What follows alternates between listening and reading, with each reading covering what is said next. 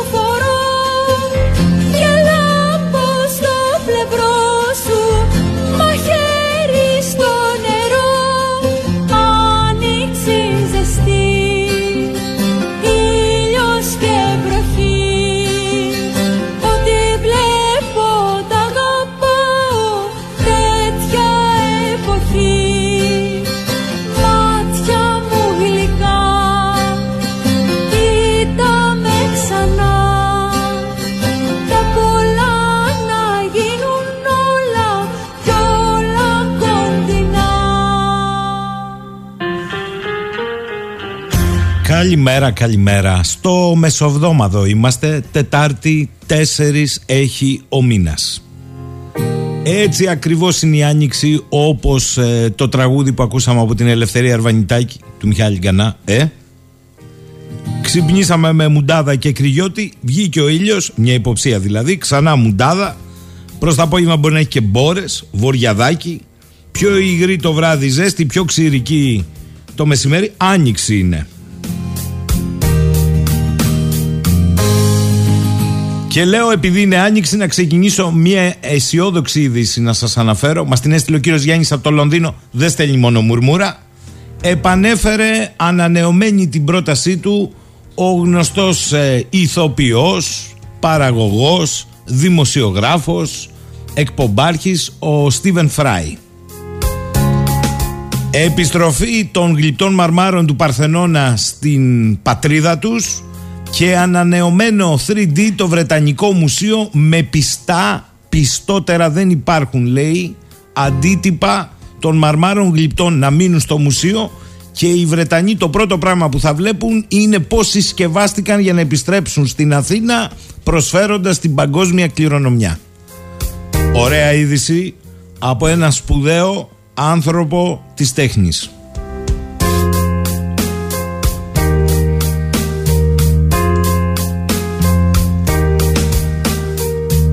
Και λέω ωραία είδηση γιατί κατά τα άλλα μην ανησυχείτε ότι δεν θα πάνε τα πράγματα καλά. Θέλω να είστε σίγουροι. Για το πώς πάνε εννοώ, ε.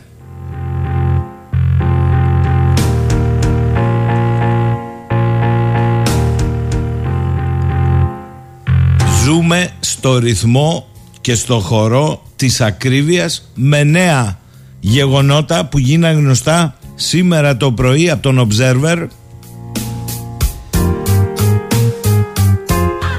Περίπου λέει 650.000 τόνοι σιτηρών έχουν δεσμευτεί από το ρωσικό στρατό στην ε, περιοχή Πέριξ της Μαριούπολης που θα λείψουν από τις επισητιστικές αλυσίδες προς την Ευρώπη. Κοίτα να δεις που η Γερμανίδα ήξερε τι έλεγε. Στην Ελλάδα ζούμε εν αναμονή του σχεδίου που θα ανακοινωθεί το αργότερο την ερχόμενη εβδομάδα για το τι θα γίνει με τα τιμολόγια στο ηλεκτρικό. Ακούγονται πολλά σενάρια από την επιβολή πλαφών στη χονδρεμπορική αγορά του ρεύματος. Με ταυτόχρονη όμως κρατική επιδότηση των παραγωγών επειδή οι παραγωγοί θα χάνουν με την επιβολή πλαφών θα τους επιδοτεί τη διαφορά το κράτος. Όλα αυτά τη στιγμή που όλοι περιμένουν από τη Ρυθμιστική Αρχή Ενέργειας να δώσει τα στοιχεία για τα υπερκέρδη των εταιριών που παράγουν και διανέμουν ενέργεια και που ο ίδιος ο Πρωθυπουργός έχει πει ότι η φορολόγηση θα φτάσει μέχρι και 90%. Αργεί όμως η ΡΑΕ και αρχίζει η μουρμούρα και σε κυβερνητικούς παράγοντες.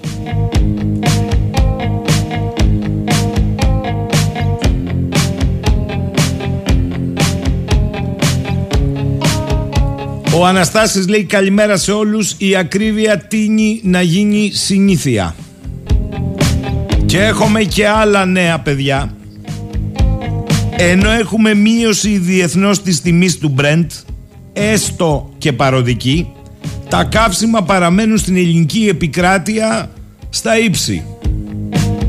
Σύμφωνα με το παρατηρητήριο τιμών υγρών καυσίμων Η μέση τιμή της αμόλυβδης βενζίνης 95 οκτανίων ήταν στα 2,107 του ευρώ το λίτρο και το πετρέλαιο κίνησης στα 1,858 ευρώ το λίτρο. Στην τιμή μάλιστα λέει το παρατηρητήριο περιλαμβάνεται και η κρατική επιδότηση 15 λεπτών ανά λίτρο οπότε το πραγματικό κόστος ανά λίτρο σε κάθε περίπτωση υπερβαίνει τα 2 ευρώ. Σύμφωνα με τον πίνακα λοιπόν όλα αυτά συμβαίνουν ενώ η διεθνή τιμή του πετρελαίου απέχει παρασάγκας από τα ύψη ρεκόρ που είχε φτάσει το προηγούμενο διάστημα αν και το πετρέλαιο Brent έκατσε λίγο πιο κάτω. Η ιστοσελίδα της Πανελλήνιας Ομοσπονδίας Πρατηριούχων Εμπόρων Καυσίμων δημοσιεύει καθημερινά τις τιμές χονδρικής στα δηληστήρια. Η τιμή της χονδρικής για σήμερα της βενζίνης 95 οκτανίων είναι ανεβασμένη κατά 12,468 του ευρώ και ανέρχεται στα 1,635,770 ευρώ το κυβικό 1635 και 770 λεπτά το κυβικό. Στο πετρέλαιο η κίνηση είναι αυξημένη κατά 7,495 και ανέρχεται στα 1412,478 του ευρώ το κυβικό. Όπως λέει λοιπόν η Πανελλήνια Ομοσπονδία Πρατηριούχων Εμπόρων Καυσίμων, οι τιμές χονδρικής στα δηληστήρια είναι αναντίστοιχες σε σχέση με τη διεθνή τιμή του πετρελαίου Brent. Αποτέλεσμα είναι μέχρι και 30% η μείωση των πωλήσεων στα καύσιμα. Λέτε το δρόμο να τον δείχνει ο Γάλλος που έδειχνε χθες ε, το Φρανσίφο και αναπαρήγαγε η ΕΤΕΝΑ. Είναι ένας άνθρωπος νέος, 21 ετών, που πηγαίνει καθημερινά στη δουλειά του και επιστρέφει στο σπίτι του με άλογο, ώστε να εξοικονομήσει χρήματα από το μισθό του που ανέρχονται σε 1200 ευρώ. Δεν ξέρω για άλογα, για γαϊδούρια, μουλάρια, να το ξανασκεφτείτε, τα είχαμε εξαφανίσει και ήταν από τα πιο ανθεκτικά. Εμείς όμως το είχαμε ρίξει στο παστούρωμα. Και όπως λέει και ο φίλος μου ο Μιχάλης από την Αλικαρνασό, α, προσφυγική έκφραση, τι καταφαούρα είναι αυτή στον πλανήτη, τι γλωσσοφαγιά. Καλημέρα Γρηγόρη μου, η Ευρωπαϊκή Ένωση θα σου πω, αποφάσισε ότι θα ανακοινώσει αφού εγκριθεί και από τις 27 η απαγόρευση ευρωπαϊκές επιχειρήσεις να αγοράζουν ρωσικό πετρέλαιο. Το μέτρο όπως διαιρέεται από το πρωί θα εγγραφεί στη νέα ομοβροντία κυρώσεων που αναμένεται να ανακοινώσουν οι Βρυξέλλες. Το εμπάργκο σύμφωνα με την εισήγηση προς τους 27 θα εφαρμοστεί σταδιακά αλλά προβλέπονται και εξαιρέσεις. Ουγγαρία, Σλοβακία για να περάσει η ομοφωνία. Το καταλάβαμε. Ας πάει και το παλιάμπελο που λένε.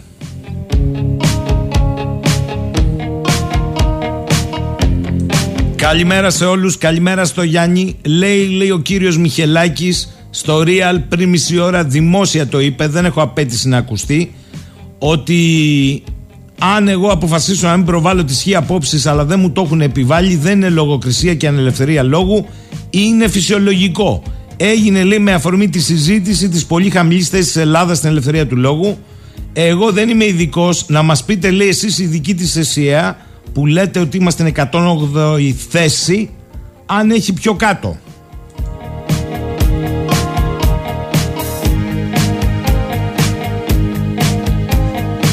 Ο φίλος ο Σάκης λέει με ποιο τρόπο οι πάροχοι πίεσαν για να μπει η ενέργεια στο χρηματιστήριο και με ποιο τρόπο. Παιδιά, τα έχουμε πει είναι από την ατζέτα του Target 4, αν θυμάμαι καλά. Από το 2015 που πέρασε το 2016 και συνεχίζεται μέχρι σήμερα.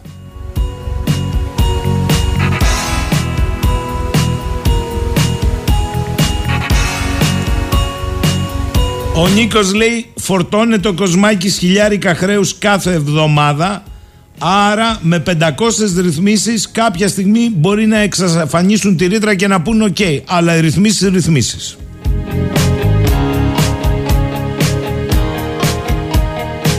Καλημέρα στη φίλη μου την Αμαλία. Ο πλανήτης είναι σε πρωτοφανή κρίση αλλά ο Κοσμάκης δεν μπορεί να την παλέψει. Και ο Αναστάσης μου λέει πολύ ωραίο το μήνυμα του κυρίου Γιάννη στην αρχή της εκπομπής Ο Στίβεν Φράι πραγματικά είναι ένας αξιόλογος καλλιτέχνης που επηρεάζει πολύ κόσμο στο Ηνωμένο Βασίλειο με τις παρεμβάσεις του. Μακάρι να εισακουστεί.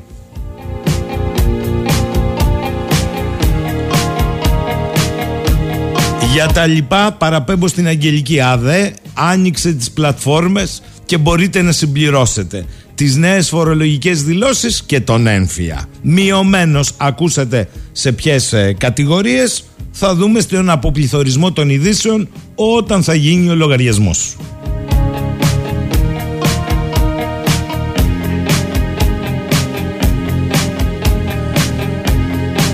Ο Βασίλης Γιώργο λέει είδηση επί του πιεστηρίου. Έχω την εντύπωση ότι την Παρασκευή που ξεκινάει το καταστατικό συνέδριο της Νέας Δημοκρατίας θα πρέπει να περιμένουμε στην εναρκτήρια ομιλία του Πρωθυπουργού τις σοβαρότερες μέχρι σήμερα ανακοινώσεις όσον αφορά την ακρίβεια, τη δέσμη μέτρων για καύσιμα, ενέργεια και πάει λέγοντας. Η αλήθεια είναι ότι από αυτή την Παρασκευή μέχρι και 15 μέρες ζήτημα είναι να ξεφεύγουν ένα-δύο κόμματα όλα συνεδριάζονται. Άντε Νικόλα πάμε ένα τραγούδι.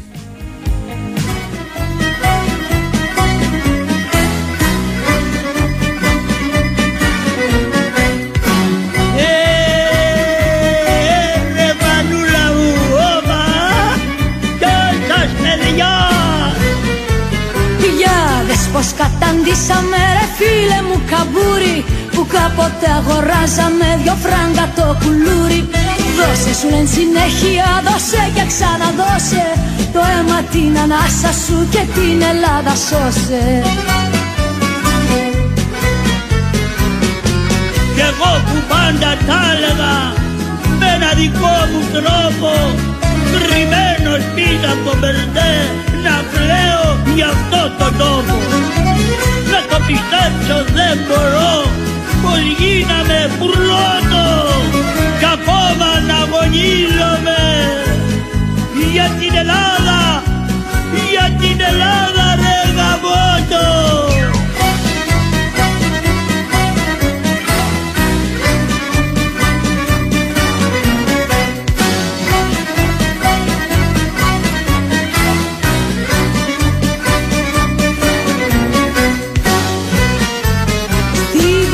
Θέση βρίσκονται το ψέμα και η κομπίνα και τα καμένα δάση μας η εθνική βιτρίνα.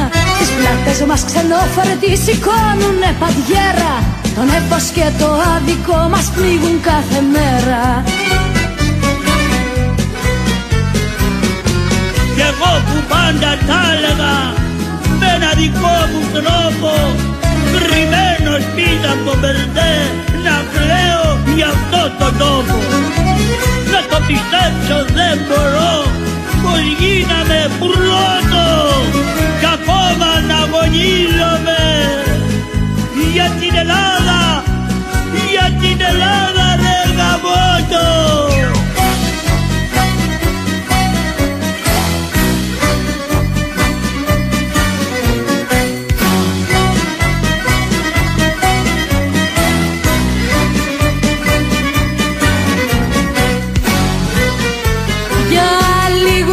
λίγους είναι τα πολλά και για πολλούς τα λίγα. Το βλέπω να γυρίζουμε στα χρόνια του κολίγα Αυτοί ξοδεύουν άσκοπα και εμείς πάντα λιτότης. Έτσι σου λένε φέρεται ο κάθε πατριώτης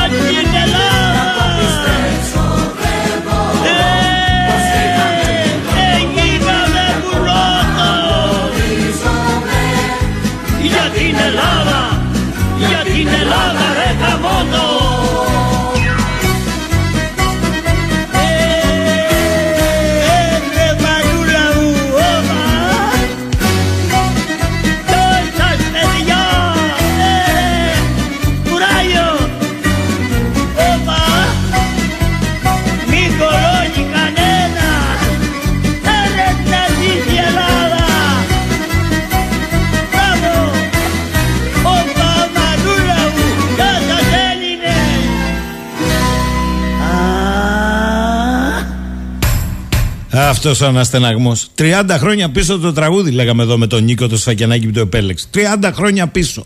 Πόσα έχουν αλλάξει, ε. Λοιπόν, η φίλη μας η Μαρία, για να μην ξεχνιόμαστε, από την Αθήνα και μάλλον μέσα από τα πράγματα, στέλνει το εξής μήνυμα. Λέμε για τους πολλούς θανάτους COVID-19 κλπ. Θα σας πω κάτι από μέσα για να έχετε εικόνα. Οι ασθενείς COVID όταν δεν πάνε καλά πρέπει να έχουν monitor επί 24 ώρες για συνεχή έλεγχο. Στη μία κλινική COVID για 30 κρεβάτια έχουμε μόλις 4 monitor. Χρησιμοποιούμε κυρίως το monitor General Meditech G3H. Η τιμή του είναι 1500 ευρώ το κομμάτι. Για 37.500 ευρώ οι ασθενείς μένουν χωρίς συνεχή έλεγχο και στα 30 κρεβάτια ή το monitor που είναι 4 γυρνάνε από εδώ και από εκεί και το προσωπικό τρέχει από εδώ και από εκεί με φορητά οξύμετρα. Τόσο κοστίζει η υπόθεση. Πίκρα. Τώρα τι να πω εγώ στη Μαρία. Κουράγιο που είπε και ο Καραγκιόζης.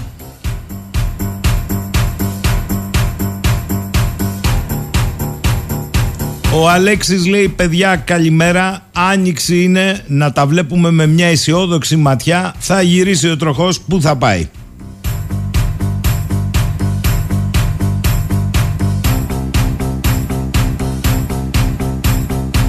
Ο φίλος ο Τάκης.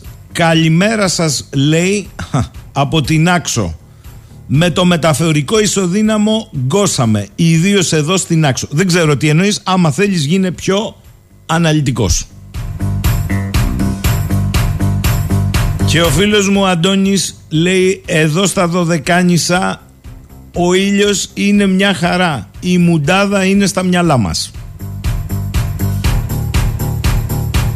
Λοιπόν, με τραγούδι στο πρώτο διάλειμμα για σήμερα και θα βουτήξουμε στα βαθιά.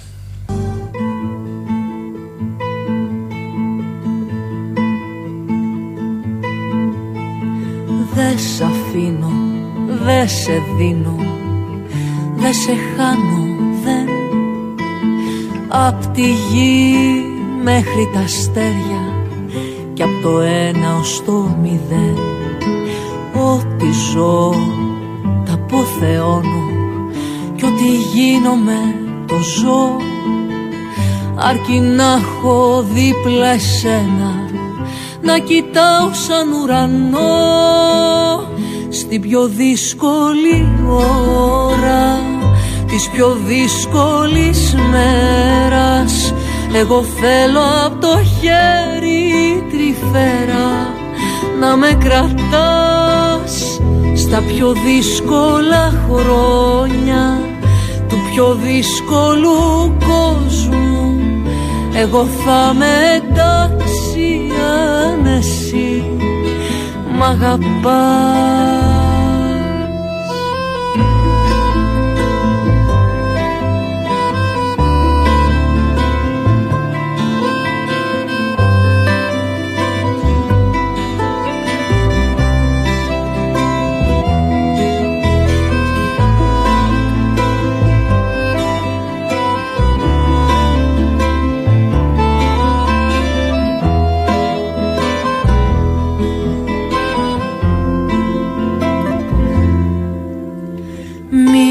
διώχνεις Μη μου φεύγεις Μη μακραίνεις Μη.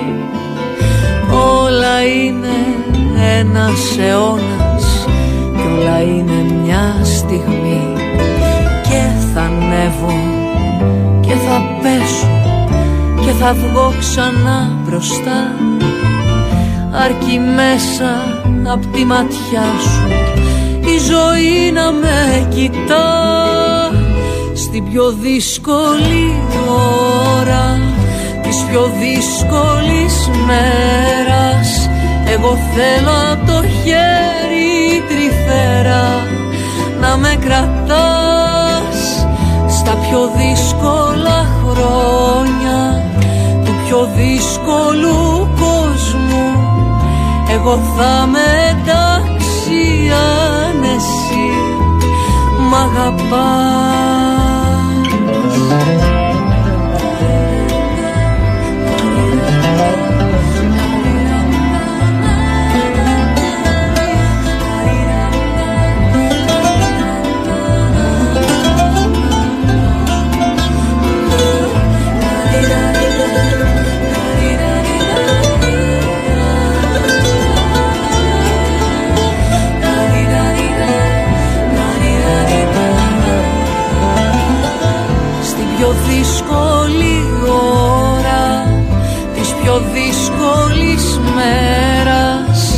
Εγώ θέλω από το χέρι τρυφέρα να με κρατάς στα πιο δύσκολα χρόνια του πιο δύσκολου κόσμου. Εγώ θα με εντάξει αν εσύ μ' αγαπάς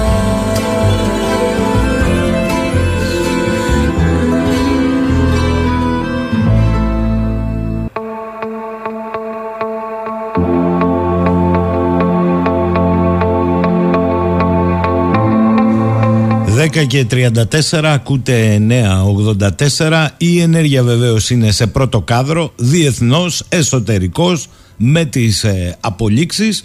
Και εν αναμονή σήμερα της κεντρικής ανακοίνωσης γιατί μετά θα υπάρξει εξειδίκευση από τις Βρυξέλλες όλες οι διαρροές κατοτείνουν ότι πάμε σε μπάργκο στο ρωσικό πετρέλαιο με τις εξαιρέσεις που αναφέραμε. Ε, παρότι η, η ιστορία αυτή σηκώνει πολλή συζήτηση για το πώς θα μεθοδευτεί. Φως δεν φαίνεται πουθενά πάντως σε όλα όσα γίνονται και κυρίως δεν ακούμε ποιες είναι οι διεθνείς τάσεις στην ενέργεια. Για όλα αυτά σήμερα προτείνω να ακούσουμε τι έχει να μας πει ένας άνθρωπος που ξέρει διεθνώς την αγορά πάρα πάρα πολύ καλά. Ε, σήμερα είναι ενεργειακός αναλυτής και υπήρξε και ε, στο παρελθόν πρόεδρος και διευθύνων σύμβουλος ελληνικής διαχειριστικής εταιρείας υδρογων ανθράκων της ΕΔΕΗ ως ακροστοιχίδα ο κύριος Γιάννης Μπασιάς. Καλημέρα κύριε Μπασιά. Καλημέρα σας κύριε Σαχίνη. Ευχαριστώ πολύ για την πρόσκληση. Καλημέρα και στους ακροατές σας. Θέλω να μου πείτε με την ιδιότητα του να αναλύετε την ενεργειακή αγορά αν βλέπετε κάποια αχτίδα φωτός, κάποια αχτίδα ελπίδας σε αυτό που συμβαίνει παγκόσμια. Ε, άλλο παγκόσμια, άλλο Ευρώπη. Ε, αυτή τη στιγμή το πρόβλημα το έχει η Ευρώπη η οποία παίζει ένα ρόλο ενδιάμεσο ανάμεσα σε ανταγωνισμούς οι οποίοι έχουν εξελιχθεί σε ανταγωνισμό ανάμεσα στη ΣΥΠΑ και την ε, Ρωσία με την Κίνα περιμένοντας το κατόφλι. Νομίζω ότι αυτή είναι η κατάσταση που όλοι αναγνωρίζουν. Ε, ε οποιοδήποτε μέσο εφημερίδα ή ανάλυση ε, δείτε ε, με δύο λόγια, με τρεις λέξεις, αυτό είναι που συμβαίνει. Άρα για την Ευρώπη που μας ενδιαφέρει μπορούμε να μιλήσουμε γιατί σε παγκόσμιο επίπεδο τα πράγματα προχωράνε πάρα πολύ γρήγορα με την έννοια ότι υπάρχει ανάπτυξη, υπάρχει μεγάλη κατανάλωση ε, υδρογονανθράκων, ε, υπάρχει πολύ ε, μεγαλύτερη ε, εξερεύνηση τον τελευταίο χρόνο και επενδύσεις για να αυξηθεί η παραγωγή. Ε, άλλο πράγμα χρειάζεται ο πλανήτης αυτή τη στιγμή σε επίπεδο, σε επίπεδο ενεργειακό και άλλες οι δυσκολίες τις οποίες βρίσκεται η Ευρώπη λόγω του ότι στα σύνορά μας της Ευρώπης θέλω να πω υπάρχει, υπάρχει ένας πόλεμος αυτή τη στιγμή με τη ρωσική εισβολή στην Ουκρανία ε, με πολλές ε, αντιλεγόμενες ε, πληροφορίες αλλά το γενικό πλαίσιο είναι και όσον αφορά τώρα την, ε, την Ευρώπη υπάρχουν μερικά σημεία τα οποία είναι πάρα πολύ σημαντικά με όλη αυτή την ανακατοσούρα θα έλεγα οδηγούμαστε σε εγχώρια παραγωγή ε, του πρωτογενούς τομέα σε όλες τις χώρες. Δηλαδή ο καθένας θα αρχίσει να κοιτάει όπως λέμε λίγο την πάρτη του ενώ μέχρι τώρα όλα ήταν βασισμένα, βασισμένα στις ε, συναλλαγές ακόμα και της ντομάτας, της πατάτας, του σκόρδου και του κρεμμυδιού. Ε. αυτό είναι κάτι πολύ σημαντικό, θα πάρει λίγο καιρό αλλά είναι αποτέλεσμα του τι, είναι αποτέλεσμα του ότι η ενεργειακή κρίση ε, στην αλήθεια ε, όταν τη βλέπουμε μόνο σε επίπεδο υδρογονανθράκων, ε, ηλεκτρικής ενέργειας ε, είναι μια κρίση η οποία είναι αποτέλεσμα ενός αίτιου το οποίο αίτιο είναι η ανακατάταξη που γίνεται σήμερα στις παγκόσμιες ισορροπίες. Ε, αλλά ενεργειακή κρίση αν το δούμε λίγο πιο μακριά πιο πλατιά είναι και η ανάγκη του ανθρώπου να φάει δηλαδή να έχει τροφή, να έχει αέρα, νερό και να έχει ένα καλό περιβάλλον. Οπότε οδηγούμαστε προς αυτή την ανάπτυξη της εγχώριας παραγωγής, το θέλουμε ή δεν το θέλουμε. Που σημαίνει, είναι αυτό που έχουμε ακούσει από πολλούς διεθνολόγους, ότι ε, η παγκοσμιοποίηση έχει αρχίσει να μειώνεται, θα πάει στράφη κτλ. Δηλαδή υπάρχει αυτό από πίσω. Ένα ε. δεύτερο πρόβλημα που δημιουργείται είναι από ό,τι καταλαβαίνω και αισθάνομαι είναι ότι θα μας γίνει συνήθεια να υπάρχουν επιδοτήσεις ε, και ο κόσμος θα αρχίσει να εξαρτάται όλο και περισσότερο από αυτό. Δεν μιλάω για την Ελλάδα, μιλάω σε γενικότερο επίπεδο, ε, ενώ ε, σε άλλες χώρες οι οποίες είναι πιο φιλελεύθερες θα έλεγα, σε επίπεδο business, δεν είναι η επιδότηση που μετράει, αλλά η μείωση των φόρων.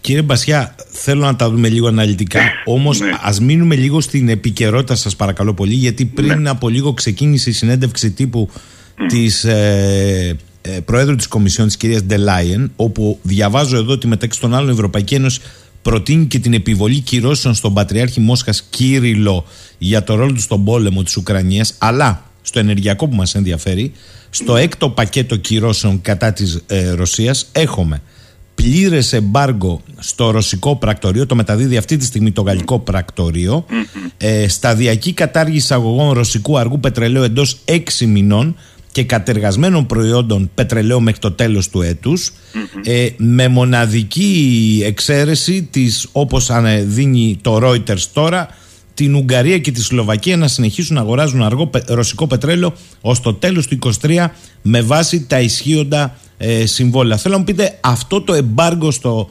ρωσικό πετρέλαιο μπορεί να το ανταπεξέλθει η Ευρώπη; Νομίζω ότι ε, όσον αφορά το πετρέλαιο μπορεί να ανταπεξέλθει πιο εύκολα ε, από ότι το φυσικό αέριο. Αλλά μην, να μην ξεχνάμε ότι κάθε κανόνας έχει εξαιρέσεις και χωρίς εξαιρέσεις δεν υπάρχει κανόνας. Οπότε θα δούμε εξαιρέσεις και ε, σε πολλά επίπεδα.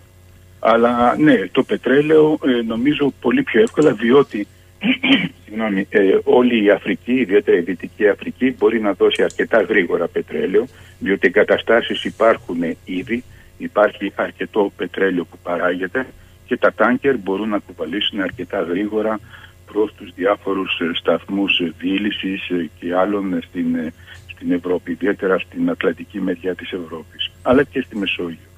Είναι πολύ πιο εύκολο. Λέει εδώ φίλος ο Νεκτάριος, καλημέρα στον κύριο Μπασιά. Ε, αυτό το εμπάργκο ε, σημαίνει πλήρες. Αλλά θα απαγορεύσει, για παράδειγμα, λέει εδώ, το λετονικό πετρέλαιο που δημιουργείται με ανακάτεμα στο μέσο των ωκεανών από μικρά τάνκερ που έχουν αγοράσει από πετρέλαιο από Ρωσία σε μεγαλύτερα τάνκερ που έχουν πετρέλαιο μη ρωσικό αλλά έχουν πετρέλαιο από χώρα άγνωστης προέλευσης που όμως είναι και αυτό ρωσικό. Μήπως αλληλοκοροϊδευόμαστε; Θέλω να θυμίσω, λέει στον κύριο Μπασιά, ότι η Morgan Stanley σε τελευταία ανάλυση είχε τιμή για το πετρέλαιο στα 180 δολάρια. Ε, να δώσετε χαιρετισμούς και συγχαρητήρια στον ακροατή. Ε, πρέπει να έχει κάνει trader, φαίνεται, παλιότερα ή ακόμα και τώρα. Ε, Κάπως έτσι είναι τα πράγματα, γι' αυτό προτίμησα να πω μια φράση αντί να πω σε λεπτομέρειες ότι ε, κανόνας χωρίς εξαιρέσεις δεν υπάρχει και όσο μεγαλύτεροι είναι οι κανόνες τόσο περισσότερες εξαιρέσεις θα έχουμε. Και κάπως έτσι θα είναι τα πράγματα. Γιατί αλλιώς δεν είναι βιώσιμο για τα επόμενα χρόνια. Δεν μπορώ να, δεν, ούτε εγώ ούτε εσείς ούτε κανένας να πει τι θα γίνει μετά από τρία χρόνια. Κάπως έτσι το βλέπουμε, ε, γύρω στο 2030 ίσως, ε, να μπορέσει να βρει άλλες ε, πηγές οι οποίες να αντικαταστήσουν 100% η Ευρώπη, Ευρωπαϊκή Ένωση και οι, οι χώρες που δεν είναι μέλη της Ευρωπαϊκής Ένωσης αλλά προς το παρόν ε, όπως είπαμε και παλιότερα χωρίς συμβιβασμούς δεν γίνεται τίποτα. Τώρα εάν ο συμβιβασμός χρειάζεται ένα ωραίο φόρεμα ε, με ωραία χρώματα το οποίο θα το λέμε ε, κανόνες και εμπάργο ε, και δεν θα ξεφύγουμε από τους κανόνες εντάξει ε, τι να κάνουμε, έτσι είναι τα πράγματα στην πολιτική ε, και στη διεθνή πολιτική. είναι... Αλλά ναι, ναι. αυτή θα είναι η κατάσταση, συμβιβασμοί. Κύριε Μπασιά, ποια είναι η τάση στις αγορές, γιατί αυτό δεν το πολύ συζητάμε, με την εικόνα που έχετε σήμερα και κυρίως είπατε ας πούμε εναλλακτικές από τη Δυτική Αφρική, συνολικά στο θέμα της ενέργειας, ποια είναι η τάση ε, των εναλλακτικών που αφορούν και την Ευρώπη και φυσικά και την πατρίδα μας. Σήμερα το πρωί άκουγα ας πούμε ότι ε, έπεσε στο τραπέζι η ιδέα για φυσικό αέριο από την Αγκόλα, από την Ιγυρία και από άλλες χώρες στην, ε, στην Αφρική. Πόσο ναι. εφικτά και γρήγορα μπορούν να καλύψουν ελλείμματα; Ε, άμα το πληρώσει ακριβά θα, θα ξεκινήσει, δεν είναι Α, πρόβλημα. Άλλο θέμα δηλαδή, η επάρκεια λοιπόν και άλλο θέμα η τιμή λέτε. Ε, θα δοθεί προτεραιότητα από έναν άλλο πελάτη ε, εν τω μεταξύ πολλά ακούγονται ό, όπως ότι η Ιαπωνία γύρισε στην Ευρώπη ε, διάφορα φορτία LNG και τα λοιπά. Δηλαδή θα έχουμε πάρα πολλές πληροφορίες και είναι πολύ δύσκολο να βγάλεις άκρη με όλα αυτά. Δηλαδή θέλει καθάρισμα στην πληροφορία διότι αλλιώς ε, θα ζούμε μόνο με παραπληροφόρηση σε όλα αυτά τα θέματα. Πάντως ναι, για τη Δυτική Αφρική δεν υπάρχει πρόβλημα. Με την έννοια ότι πολύ πιο γρήγορα μπορεί να αντιδράσει ε, οι, οι εμπορικές ε, σχέσεις με την, ε, και οικονομικές με τη Δυτική Αφρική όλων των χωρών της Ευρώπης είναι θα έλεγα άριστες μπορεί να υπάρχουν διάφορα σκαμπανιβάσματα οπότε τα πράγματα μπορούν να προχωρήσουν γρήγορα αλλά δεν σημαίνει αυτό ότι η αντικατάσταση γίνεται σήμερα, αύριο, σε τρεις μήνες, ένα χρόνο. Δεν μπορεί να γίνει αυτό. Δεν μπορεί να γίνει. Η τάση θέλει χρόνια. Θέλει χρόνια λέτε. Ε, βάλτε και τους σταθμούς που χρειάζεται η Ευρώπη. Πείτε μου... Η... Α, ξέρετε, όχι, η Ευρώπη ναι. ε, έχει ακούστηκε πολύ για τη Γερμανία. Η Ευρώπη έχει πάρα πολλούς σταθμούς υγροποίησης. Έχει πάρα πολλά δηληστήρια και έχει και πάρα πολλούς ε, αγωγούς. Το θέμα είναι ότι δεν υπήρχε μέχρι τώρα και δεν υπάρχει ακόμα η δυνατότητα να υπάρξει όλο το υγροποιημένο αέριο που θα μπορούσε να απορροφήσει η Ευρώπη στους θερματικούς και να το αεριοποιήσει. Το υλικό δεν υπήρχε. Οι σταθμοί υπάρχουν και στη Μεσόγειο και στην, ε, και στην Ατλαντική μεριά. Άρα λέτε το υλικό δεν υπήρχε. Το υλικό δεν υπήρχε διότι η πανδημία δημιούργησε μια αργοπορία όπου το 1 τρισεκατομμύριο δολάρια που υπολογίζονταν να, να επενδυθεί σε καινούριους τερματικούς και ε, LNG ε, καράβια ε, σταμάτησε, μειώθηκε λόγω της πανδημίας για δύο χρόνια. Και ούτε και αυτό ξεκινάει σε ένα, σε ένα χρόνο. Και ήταν αρκετά σημαντικό αυτό σαν πρόβλημα, διότι ενοχλούσε πολλά φαντ τα οποία έχουν μέσα έχουν τις συντάξεις πολλών Βορειοευρωπαίων. Να και, μια και δεν θα είχαν μέρισμα. Να και μια είδηση που ακούμε επιπλέον. ναι, και τώρα, ναι, ναι. Και τώρα ε, αυτό που συμβαίνει είναι ότι θα υπάρξει ένας οργασμός όχι μόνο στην κατασκευή των, των καραβιών που το έχουμε δει και από τους Έλληνες εφοπλιστές αλλά γενικότερα από την Κορέα, από την Νορβηγία, από την Αμερική όπως και των σταθμών υγροποίησης για να μπορέσει να εξισορροπήσει αυτό γιατί εντάξει συντάξεις τώρα είναι λίγο έτσι λίγο τραβηγμένο αλλά είναι αλήθεια έτσι. Συντάξεις μπορείς να δώσεις ε, και να μην έχεις μεγάλο μέρισμα σαν μεγάλο φαν για ένα χρόνο ή δύο χρόνια, αλλά δεν μπορείς να περιμένεις παραπάνω. Οπότε οι επενδύσεις που θα γίνουν τώρα θα είναι τρομακτικές. Να σας δώσω ένα παράδειγμα ε, που ε, σήμερα κυκλοφόρησε, εχθέ κυκλοφόρησε στη Γαλλία η NG, που είναι η παλιά Gaz de France. Ε, δηλαδή η, mm. η αντίστοιχη ΔΕΠΑ, αν θέλετε, παλαιότερα, όταν η ΔΕΠΑ ήταν εθνική εταιρεία. Ε, 100%. Ε, τι έχει γίνει. Ε, έκανε μια σύμβαση με μια αμερικανική εταιρεία LNG η οποία από το 27 μέχρι 26, 2026 μέχρι το 2043 θα δίνει ε, 2 ε, δισεκατομμύρια κυβικά μέτρα ε, φυσικό αέριο ε, από υγροποίηση στην, στη γαλλική, γαλλική εταιρεία. Ε, μιλάμε για επενδύσεις εκεί στην Αμερική, στο Τέξας, το Rio Grande, η περιοχή Rio Grande και η εταιρεία Rio Grande. Μιλάμε για επένδυση η οποία είναι 16 δισεκατομμύρια δολάρια για να μπορέσουν να παρέχουν 30 δισεκατομμύρια κυβικά μέτρα φυσικού αερίου το χρόνο. Ε, υπάρχουν τέσσερα τέτοια προγράμματα στην Αμερική. Αν πολλαπλασιάζεται με 16, 4, 15, 60.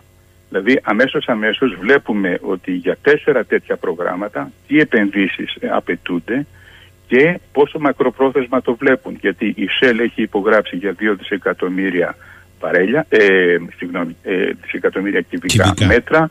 Η Γαλλία με την εθνική της εταιρεία, ε, καλά λέμε εθνική, είναι 23% το κράτος μέσα, με άλλα, άλλα ε, 2,5-2 δισεκατομμύρια βαρέλια. Ε, όλα αυτά θα δουλέψουν μετά από 4-5 χρόνια, άντε 3 χρόνια. Δεν μπορούν να δουλέψουν από τώρα. Άρα το άμεσο, το βραχυχρόνιο λέτε εξακολουθεί να είναι μία μαύρη τρύπα αλλά αν σε τρία χρόνια καλύπτει την επάρκεια αυτό που δεν αλλάζει και θέλω να πείτε ποια είναι η τάση είναι τι γίνεται με τις τιμές. Γιατί δεν είναι ευθυνά. Οι τιμές δεν πρόκειται να πέσουν. Δεν πρόκειται να πέσουν. Ε, μπορεί να υποκατεβαίνουν, άντε να πέσουν λίγο αλλά έχουμε κάνει τέτοιο άλμα 300, 400%, 500%. Μήπως πέσανε οι τιμές του πετρελαίου από την εποχή που ήταν 3 δολάρια και πήγε στα 12-15 που ανέβηκε 300%. Όχι δεν πέσανε. Παραμείναν και συνεχίσαν να ανεβαίνουν. Το ίδιο θα συμβεί και με το φυσικό αέριο σήμερα. Τώρα, όπως λέει και η φίλη μου η Βάσο εδώ, καλημέρα στον κύριο Μπασιά και μιας και το θίξατε. Θα ήθελα να το ρωτήσω λοιπόν τον κύριο Μπασιά με βάση αυτό που περιγράφει μέχρι τώρα διεθνώς. Ποια είναι η εκτίμησή του η χώρα μας κοιτάει την πάρτη της και αν την κοιτάξει προς ποια κατεύθυνση πρέπει να την κοιτάξει; Ωραίο ε, ερώτημα. εγώ θα έλεγα στην ε, ακροάτριά σας να συμμετάσχει σε όλα τα συνέδρια των κομμάτων που γίνονται, θα γίνουν αυτό το μήνα. Ε, μπορεί να πάρει απαντήσεις από εκεί. Εγώ δεν ε, μπορώ να, δεν είμαι σίγουρος ότι κοιτάμε πολύ την πάρτη μας. Ε, θα έπρεπε δεν είναι ανάγκη να ξαναμιλήσουμε για τους υδρογονάνθρακες και την έρευνα στην Ελλάδα ε, γιατί το έχουμε εξαντλήσει τόσο πολύ που μετά από ένα σημείο δεν πιστεύεις και ούτε καν τη σκέφτεσαι όχι τι θέλεις να πεις. Ε, ε, κανονικά θα έπρεπε να κοιτάξουμε την πάρτη μας με την έννοια ότι είμαστε ένας καλός διακομιστής ε, με την έννοια ότι ναι, να το πάρουμε αλλιώς. Μισό λεπτό να το, να το αναλύσω πολύ γρήγορα. Η Ελλάδα αντιπροσωπεύει σε επίπεδο κατανάλωσης 1% της Ευρώπης. 5,5 δισεκατομμύρια BCM, 550 όλη η Ευρώπη. Η Τουρκία 55, δηλαδή 10 φορές παραπάνω. Ε, το, ο ΤΑΠ αφήνει στην Ελλάδα 1,5 BCM κάπου εκεί και τα υπόλοιπα 8,5 πηγαίνουν προς Ευρώπη. Ιταλία, ναι. Ε, αν υπάρξει και ε, υπάρξουν και κάποια φορτία που έρχονται στη Ρεβιθούσα η οποία έχει αναβαθμιστεί δεν χρειάζεται η Ελλάδα πάνω από 50 καράβια στο χρόνο που θα έρθουν να βιάσουν το υγροποιημένο και να το κάνουν αεριοποιημένο. 50 καράβια. Ε, αυτή τη στιγμή ε, ο αριθμός των καραβιών, των LNG που κυκλοφορούν ε, σε Μεσόγειο και Ατλαντικό, για την Ατλαντική μεριά της Ευρώπης, μη σας πω ότι είναι γύρω στα 700. Δηλαδή ε, δεν, ε, δεν μετράει, δεν, δεν είναι ανάγκη να θεωρήσουμε ότι είμαστε το κέντρο και ότι ακόμα και σαν διακομιστής ε, θα, έχουμε, θα έχουμε μεγάλα, μεγάλα κέρδη. οι ανάγκες είναι πολύ μικρές οπότε δεν πρόκειται να μας λείψει το φυσικό αέριο μην κοροϊδευόμαστε. Απλούστατα, παντού είναι ακριβό, οπότε θα πληρώνεται ακριβό και από την Ελλάδα. Άρα και εδώ λέτε δεν είναι τόσο το θέμα της επάρκειας, όσο είναι το θέμα της τιμής στο συγκεκριμένο τύπο. Η, η τιμή, η τιμή. Mm. Επειδή όμως μιλάμε για τη χώρα μας και έχετε μία εικόνα. Λέει εδώ ο φίλος μου καλημέρα από τη Θεσσαλονίκη. Ο Υπουργός Ανάπτυξης είπε ότι έχουμε ακριβό ρεύμα γιατί κάποιοι δεν θέλουν να γεμίσει η Ελλάδα ανεμογεννήτριες. Ε, είναι έτσι λέει κύριε Μπασιά; Γι' αυτό έχουμε ε, ακριβό ρεύμα, επειδή δεν έχουμε περισσότερες ανεμογεννήτριες. Εγώ θα σας πω ένα, ε, όχι ανέκδοτο, ε, κάθε φορά που στείνεται μια ανεμογεννήτρια, και αυτό λέγαμε μέχρι τώρα, στη δικιά μας τη δουλειά, αυτός που πουλάει φυσικό αέριο τρίβει τα χέρια του. Διότι μια ανεμογεννήτρια, ένα φωτοβολταϊκό, από τους νόμους της φυσικής δεν μπορεί να αποδώσει πάνω από 30% σήμερα. Οπότε για να κρατήσεις το δίκτυο σταθερό αυτά τα περίφημα 50 Hz. Για να κρατηθεί σταθερό πρέπει να ρίχνεις κάτι άλλο ώστε να κινείται συνέχεια. Δεν μπορούμε να την αποθηκεύσουμε αυτή την ηλεκτρική ενέργεια που παράγεται διότι δεν υπάρχει τεχνολογία αποθήκευσης ηλεκτρικής ενέργειας. Οπότε το πρόβλημα που δημιουργείται είναι ακριβώς ότι πρέπει να καίμε υδρογονάνθρακες για να, ή, ή λιγνίτη όπως ξαναγίνεται τώρα. Εισαγόμενους να... υδρογονάνθρακες εννοείται. Να Εισαγόμενους. Μάλιστα. Για δηλαδή ακριβώς. Να κρατήσουμε το δίκτυο σταθερό. Μάλιστα. Αυτό είναι το θέμα. Δεν σημαίνει ότι δεν αξίζει να στηθούν ανεμογεννήτριες και φωτοβολταϊκά σε επιλεγμένες περιοχές, αλλά πρέπει να έχουμε υπόψη μας ότι ένα 30% μπορούν να αποδώσουν σήμερα γιατί, διότι δεν κάνει μέρα 24 ώρες το 24ωρο και δεν φυσάει όπως θα έπρεπε να φυσάει 24 ώρες το 24ωρο. Και αν φυσούσε τόσο πολύ δεν θα τις αφήναμε να δουλεύουν διότι δεν θα ξέραμε τι να κάνουμε το ηλεκτρικό. Mm.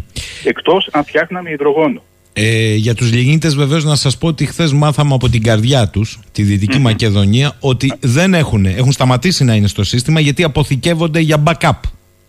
Τώρα αποφασίσαμε να το κάνουμε αυτό. Ε, λέει εδώ ο φίλος ο, από Θεσσαλονίκη το προεκτείνει στον κύριο Μπασιά. Η κατασκευή καραβιών LNG, κύριε Μπασιά, εσείς λέει που το γνωρίζετε, μήπως δημιουργήσει κάποιο άλλο λόμπι το οποίο θα υπερασπίζεται πλέον τα συμφέροντά του έναντι άλλων μορφών μεταφοράς υδρογονανθράκων φυσικού αερίου αλλά και παραγωγής ενέργειας; Μα και βέβαια, είναι λογικό αυτό. Δηλαδή ε, δεν μπορείς να έχεις κανέναν ε, κλάδο επενδυτικό ή μια μεριά του business με ιδιαιτερότητες η οποία να μην έχει το κλαμπ το δικό της το οποίο είναι ένα λόπι το οποίο κοιτάει τα συμφέροντά του και κοιτάει την ανάπτυξη της δικιάς του, της δικιάς του δουλειάς. Δεν μπορεί να γίνει διαφορετικά. Οπότε σήμερα είναι γεγονός ότι ε, ε, τα, το, το λόμπι των, των καραβιών LNG είναι πάρα πολύ σημαντικό.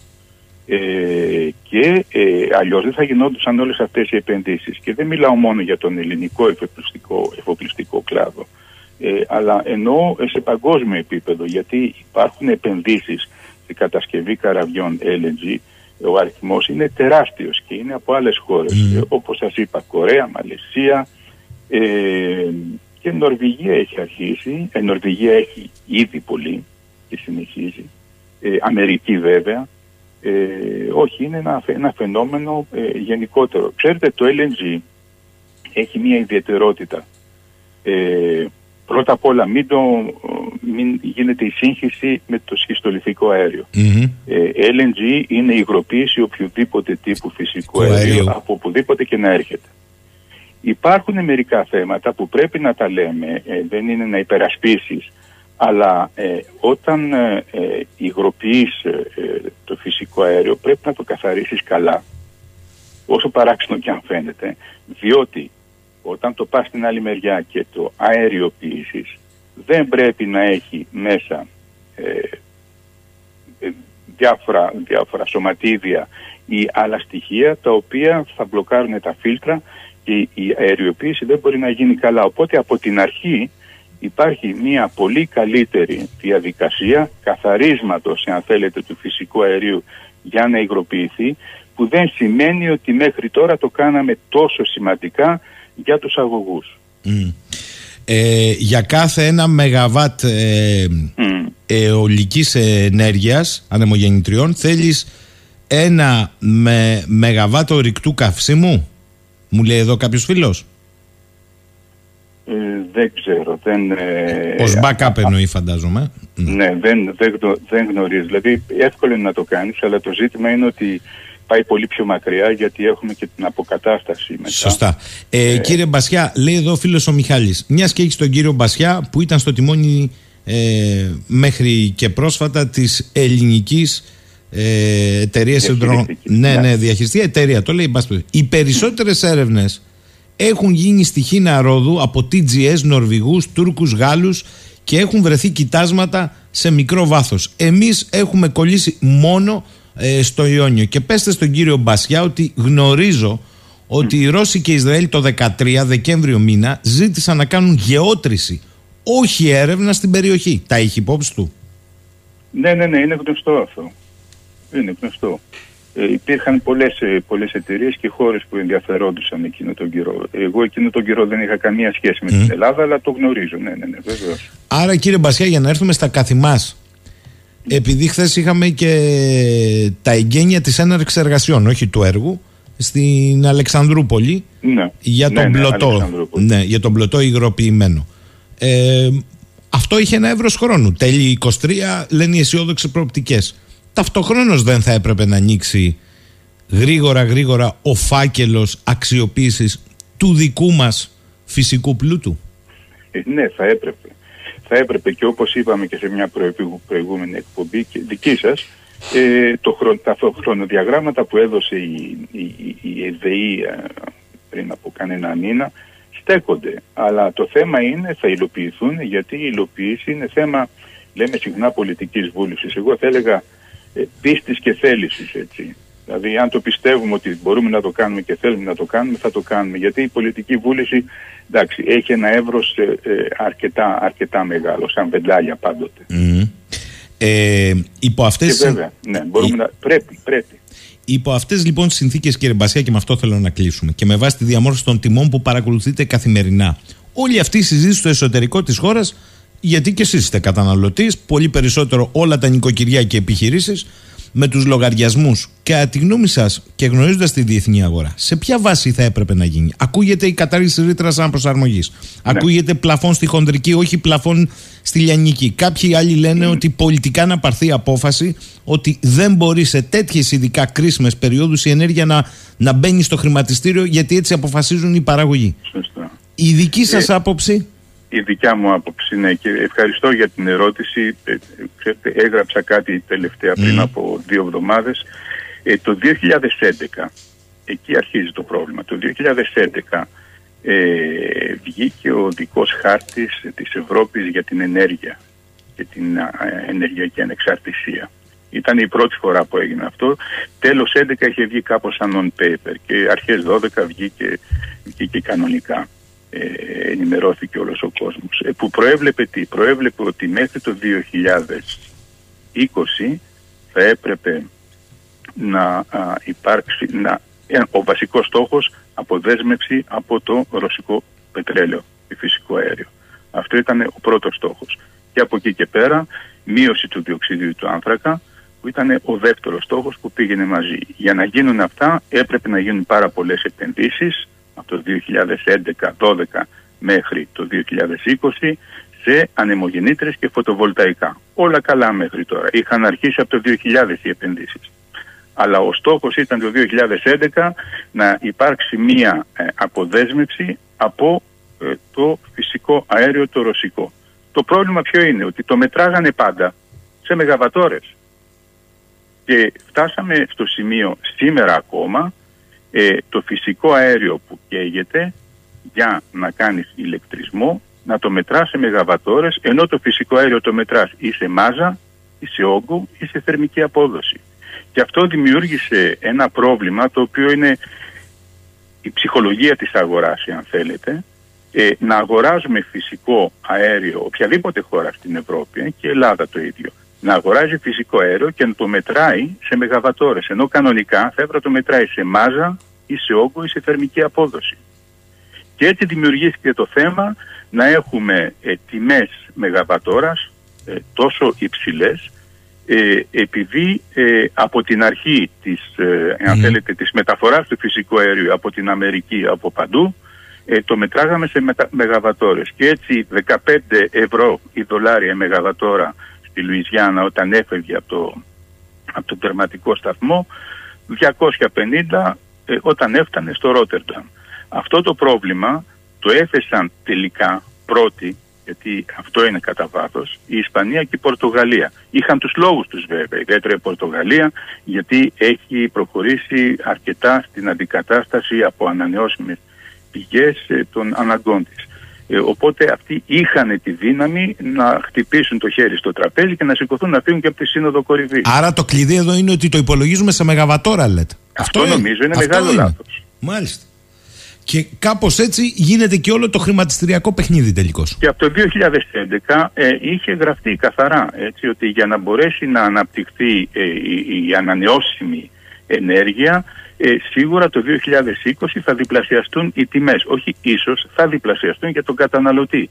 Ε, μα το θέμα είναι ότι με την πανδημία μας πέσαν και αυτά. Η πανδημία και η, α, και η εισβολή ο πόλεμος ε, όχι μόνο διπλασιαστήκαν οι τιμές, αλλά τετραπλασιαστήκαν, πενταπλασιαστήκαν. Μάλιστα. Ούτως ή άλλως λοιπόν από το 2011 ξέραμε ότι θα το πληρώσουμε αυτό. Αυτό μου λέτε.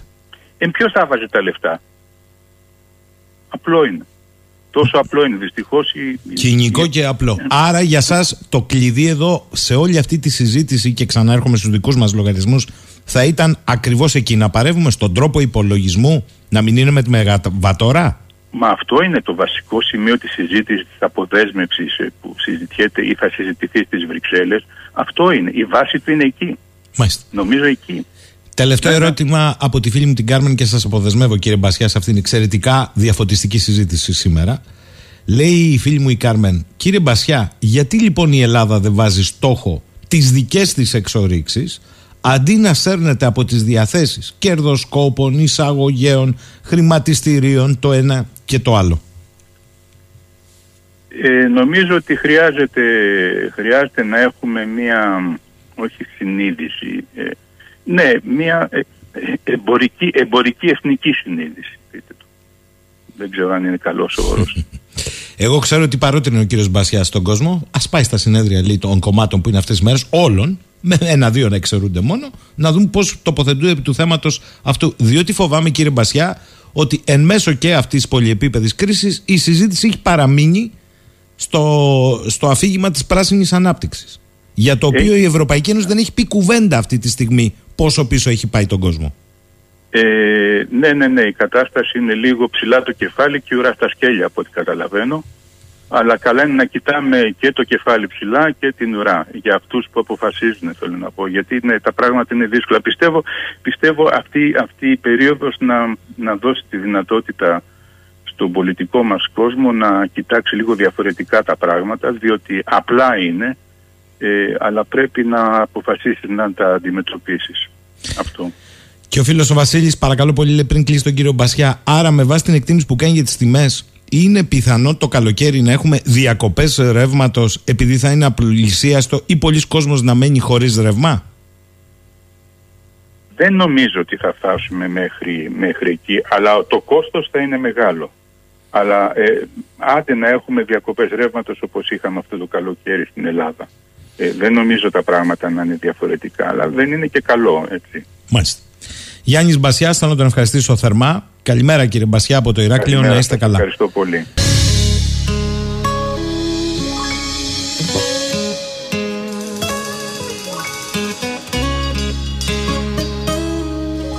Πάλι εξόριστος και χάνομαι στην πόλη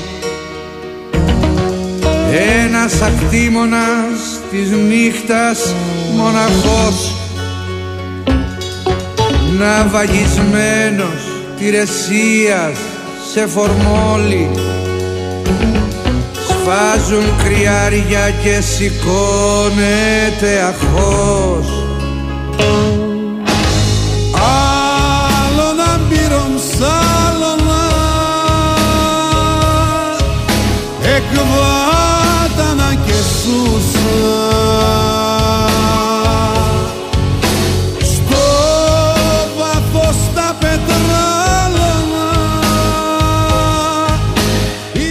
11 και 10 ο φίλος ο Γιώργος λέει ότι ο δημοσιογράφος και βουλευτής ο κύριος Παπαδημητρίου έκανε μια δήλωση ότι οι υπόλοιποι προμηθευτές πίεσαν τη ρυθμιστική αρχή ενέργειας να υποχρεώσει και τη ΔΕΗ να βάλει ρήτρα αναπροσαρμογής και έτσι δεν άντεξε τις πιέσεις. Μπήκε η ρήτρα αναπροσαρμογής. Εγώ διάβασα την ανακοίνωση της ΡΑΕ που λέει ότι η ρήτρα αναπροσαρμογής είναι υπόθεση των παραγωγών και εμπολής προμηθευτών. Τώρα, θέλω να πάμε, γιατί καλά όλα αυτά, θέλω να πάμε και λίγο πιο χρηστικά, διότι μέσα σε αυτή την αναμπουμπούλα με τους λογαριασμούς σε νοικοκυριά και επιχειρήσεις και τα εγκεφαλικά και την ανάγκη νέων παρεμβάσεων, ε, καμιά φορά καλό είναι να δούμε τι μπορούμε να κάνουμε για να ανταπεξέλθουμε πέρα από τις εκτιμήσεις των ειδικών για το πώς κινείται διεθνώς η αγορά της ενέργειας η οποία δεν πέφτει με τίποτα. Θέλω να πάμε λοιπόν στον κύριο Νίκο Κατσουλάκο, μηχανολόγο μηχανικό, ε, επικεφαλής μάλλον μαζί σε μια ομάδα για το περιβάλλον και την ανάπτυξη που είναι και αναπληρωτής καθηγητής στην Ακαδημία του Εμπορικού Ναυτικού στον Ασπρόπυργο με τον οποίο έχουμε συζητήσει σας θυμίζω στο παρελθόν ε, και για το τι σημαίνει ε, ουσιαστική ενεργειακή αναβάθμιση όλα έχουν ένα ρόλο όμως σήμερα θα πάμε πιο ειδικά σε κάποιες ε, συμβουλές ακούγεται extreme το, η χρήση θερμοσύφωνα τώρα είναι καλοκαίρι βέβαια αλλά για να δούμε πώς μπορούμε ε, στο μέτρο του εφικτού να αποφύγουμε τα περιτά. Καλημέρα κύριε Κατσουλάκο. Γεια σας κύριε Σαχίνη, ευχαριστώ για τη φιλοξενία για πάλι και χρόνια πολλά. Να είστε καλά. Κύριε Κατσουλάκο, φαντάζομαι ότι και εσείς έχετε ε, ιδία αντίληψη του πώς έχει ξεφύγει το θέμα με τα τιμολόγια. Ε; Έχουμε ιδέα αντίληψη γιατί και στο δικό μας το σπίτι ήρθε ένας ε, παραφουσκωμένος λογαριασμός έτσι και μας ζάλισε. Ε, οι πελάτες μας ε, που ασχολούμαστε έτσι με την ενέργεια στα κτίρια ως ε, μηχανολόγοι είναι απελπισμένοι ε, και προσπαθούμε να βρούμε μια άκρη. Σίγουρα, επειδή ξεκινήσαμε από το ζεστό νερό, ε, η λύση δεν είναι να υποβαθμίσουμε και τελείως το επίπεδο ζωής μας, έτσι, γιατί έχουμε και τους, ε, την γερμανική εφημερίδα Bild που πρότεινε πλήσιμο σε τέσσερα μέρη, έτσι, δηλαδή μην μη φτάσουμε σε αυτά τα σημεία. Συγγνώμη, Ε, και συγγνώμη βέβαια- κύριε Κατσουλάκο, Ναι. συγγνώμη, συγχωρείτε αυτό που είπατε για την πύλη. Φαντάζομαι ότι υπονοεί ότι τα πέλματά μας άμα φοράς παιδιλάκι με καλτσούλα δεν έχουν θέμα πλησίματος. όχι, όχι, εκεί απορροφάται ο υδρότας από την καλτσούλα. Λοιπόν, ελάτε, ελάτε. Αλλά ε, μέσα σε αυτό που ακούγεται αστείο, πρέπει να πούμε έτσι σαν γενική εισαγωγή ότι κάπως οι ηγέτες μας και οι ειδικοί μας εδώ αλλά και οι Ευρωπαίοι μας έχουν προετοιμάσει για ένα περίεργο μέλλον γιατί και ο κύριος Ντράγκη κάποια στιγμή αν θυμάμαι καλά είπε τι προτιμάτε ειρήνη στην Ουκρανία ή δροσιά το κλιματιστικά. καλοκαίρι με το Ναι. ε, μισό λεπτάκι τώρα. Αυτά τα πράγματα είναι ε, άσχημα και κάποια στιγμή πρέπει ε, να δοθεί και μια απάντηση από την ίδια την κοινωνία. Δηλαδή, αν μη τι άλλο, ε, δεν μας ρώτησε κανένας ούτε για τις κυρώσεις ούτε για τον πόλεμο, εντάξει. Αλλά αυτό δεν σημαίνει ότι θα πρέπει να πληρώσουμε εμείς το μάρμαρο με υποβάθμιση στην ποιότητα ζωής. Ε, Έτσι γι' δεν αυτό το πήρε πίσω ο κύριος Ντράγκη γιατί ακόμη και οι δυνάμεις που τον στήριζαν μουρμούρισαν εκεί όταν το είπε. Όμως Ε. ε, επειδή έχουμε μπροστά μας το καλοκαίρι και συνήθως ε, λέμε υπάρχει και μια λαϊκή ρίση. Το καλοκαίρι είναι του φτωχού. Ε, Ναι. Επειδή οι ανάγκες είναι λιγότερες.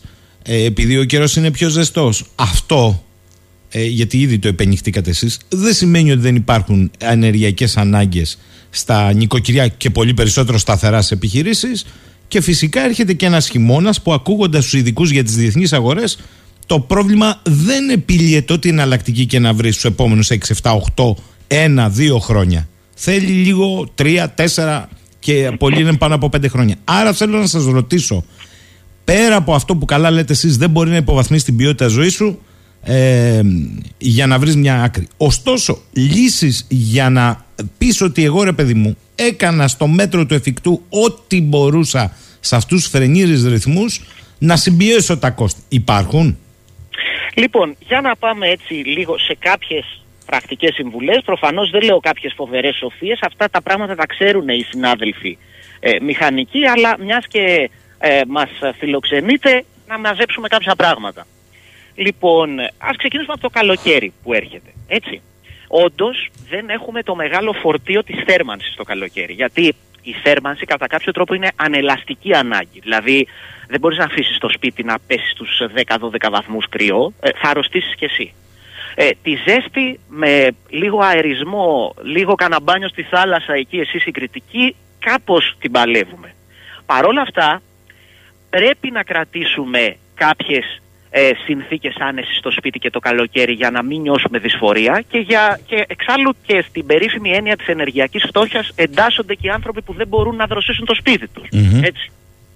Ένα πρώτο μέτρο το οποίο χρησιμοποιούσαμε παραδοσιακά, πριν πάμε δηλαδή στα κλιματιστικά και στα πιο βαριά. Μισό λεπτό κύριε Κατσουλάκο, καλά κάνατε και το θέσατε. Γιατί αν πας στο αστικό περιβάλλον, πολύ περισσότερο στα μεγάλα αστικά κέντρα, Αθήνα, Θεσσαλονίκη, Ηράκλειο, Πειραιά, Πάτρα, Γιάννενα, ε, και το καλοκαίρι πάμε σε τίποτα καύσωνες 40-45 βαθμούς, θα σας πω εγώ αν είναι αναγκαίο ή όχι. Όχι εσείς. Εσείς καλά Ακριβώς. κάνατε και το αναφέρατε. Ναι. Για έλατε. Ε, τώρα α- α- αναγκάζομαι για άλλη μια πολύ μικρή παρένθεση. Με τα σαραντάρια που έκανε πέρσι, αν επαναληφθούν, τότε αναγκαστικά πάει κάποιος σε λύση κλιματιστικού αν δεν θέλει να βράσει μέσα στο σπίτι. Έτσι, δηλαδή, οι λύσεις οι πιο απλές ε, είναι σαν να έχουν ένα όριο τους 35 βαθμούς. Και να σημειώσουμε Μμμ. ότι την εβδομάδα μετά τους καύσονες και τις φωτιές της Αττικής πέρσι και της Εύβοιας είχαμε το απόλυτο ρεκόρ υπερβάλλουσας θνησιμότητας. Το είχε θέσει και ο κύριος Ιωαννίδης αυτό αν Σωστά, θυμάστε σωστά. και ακόμα το ψάχνουμε.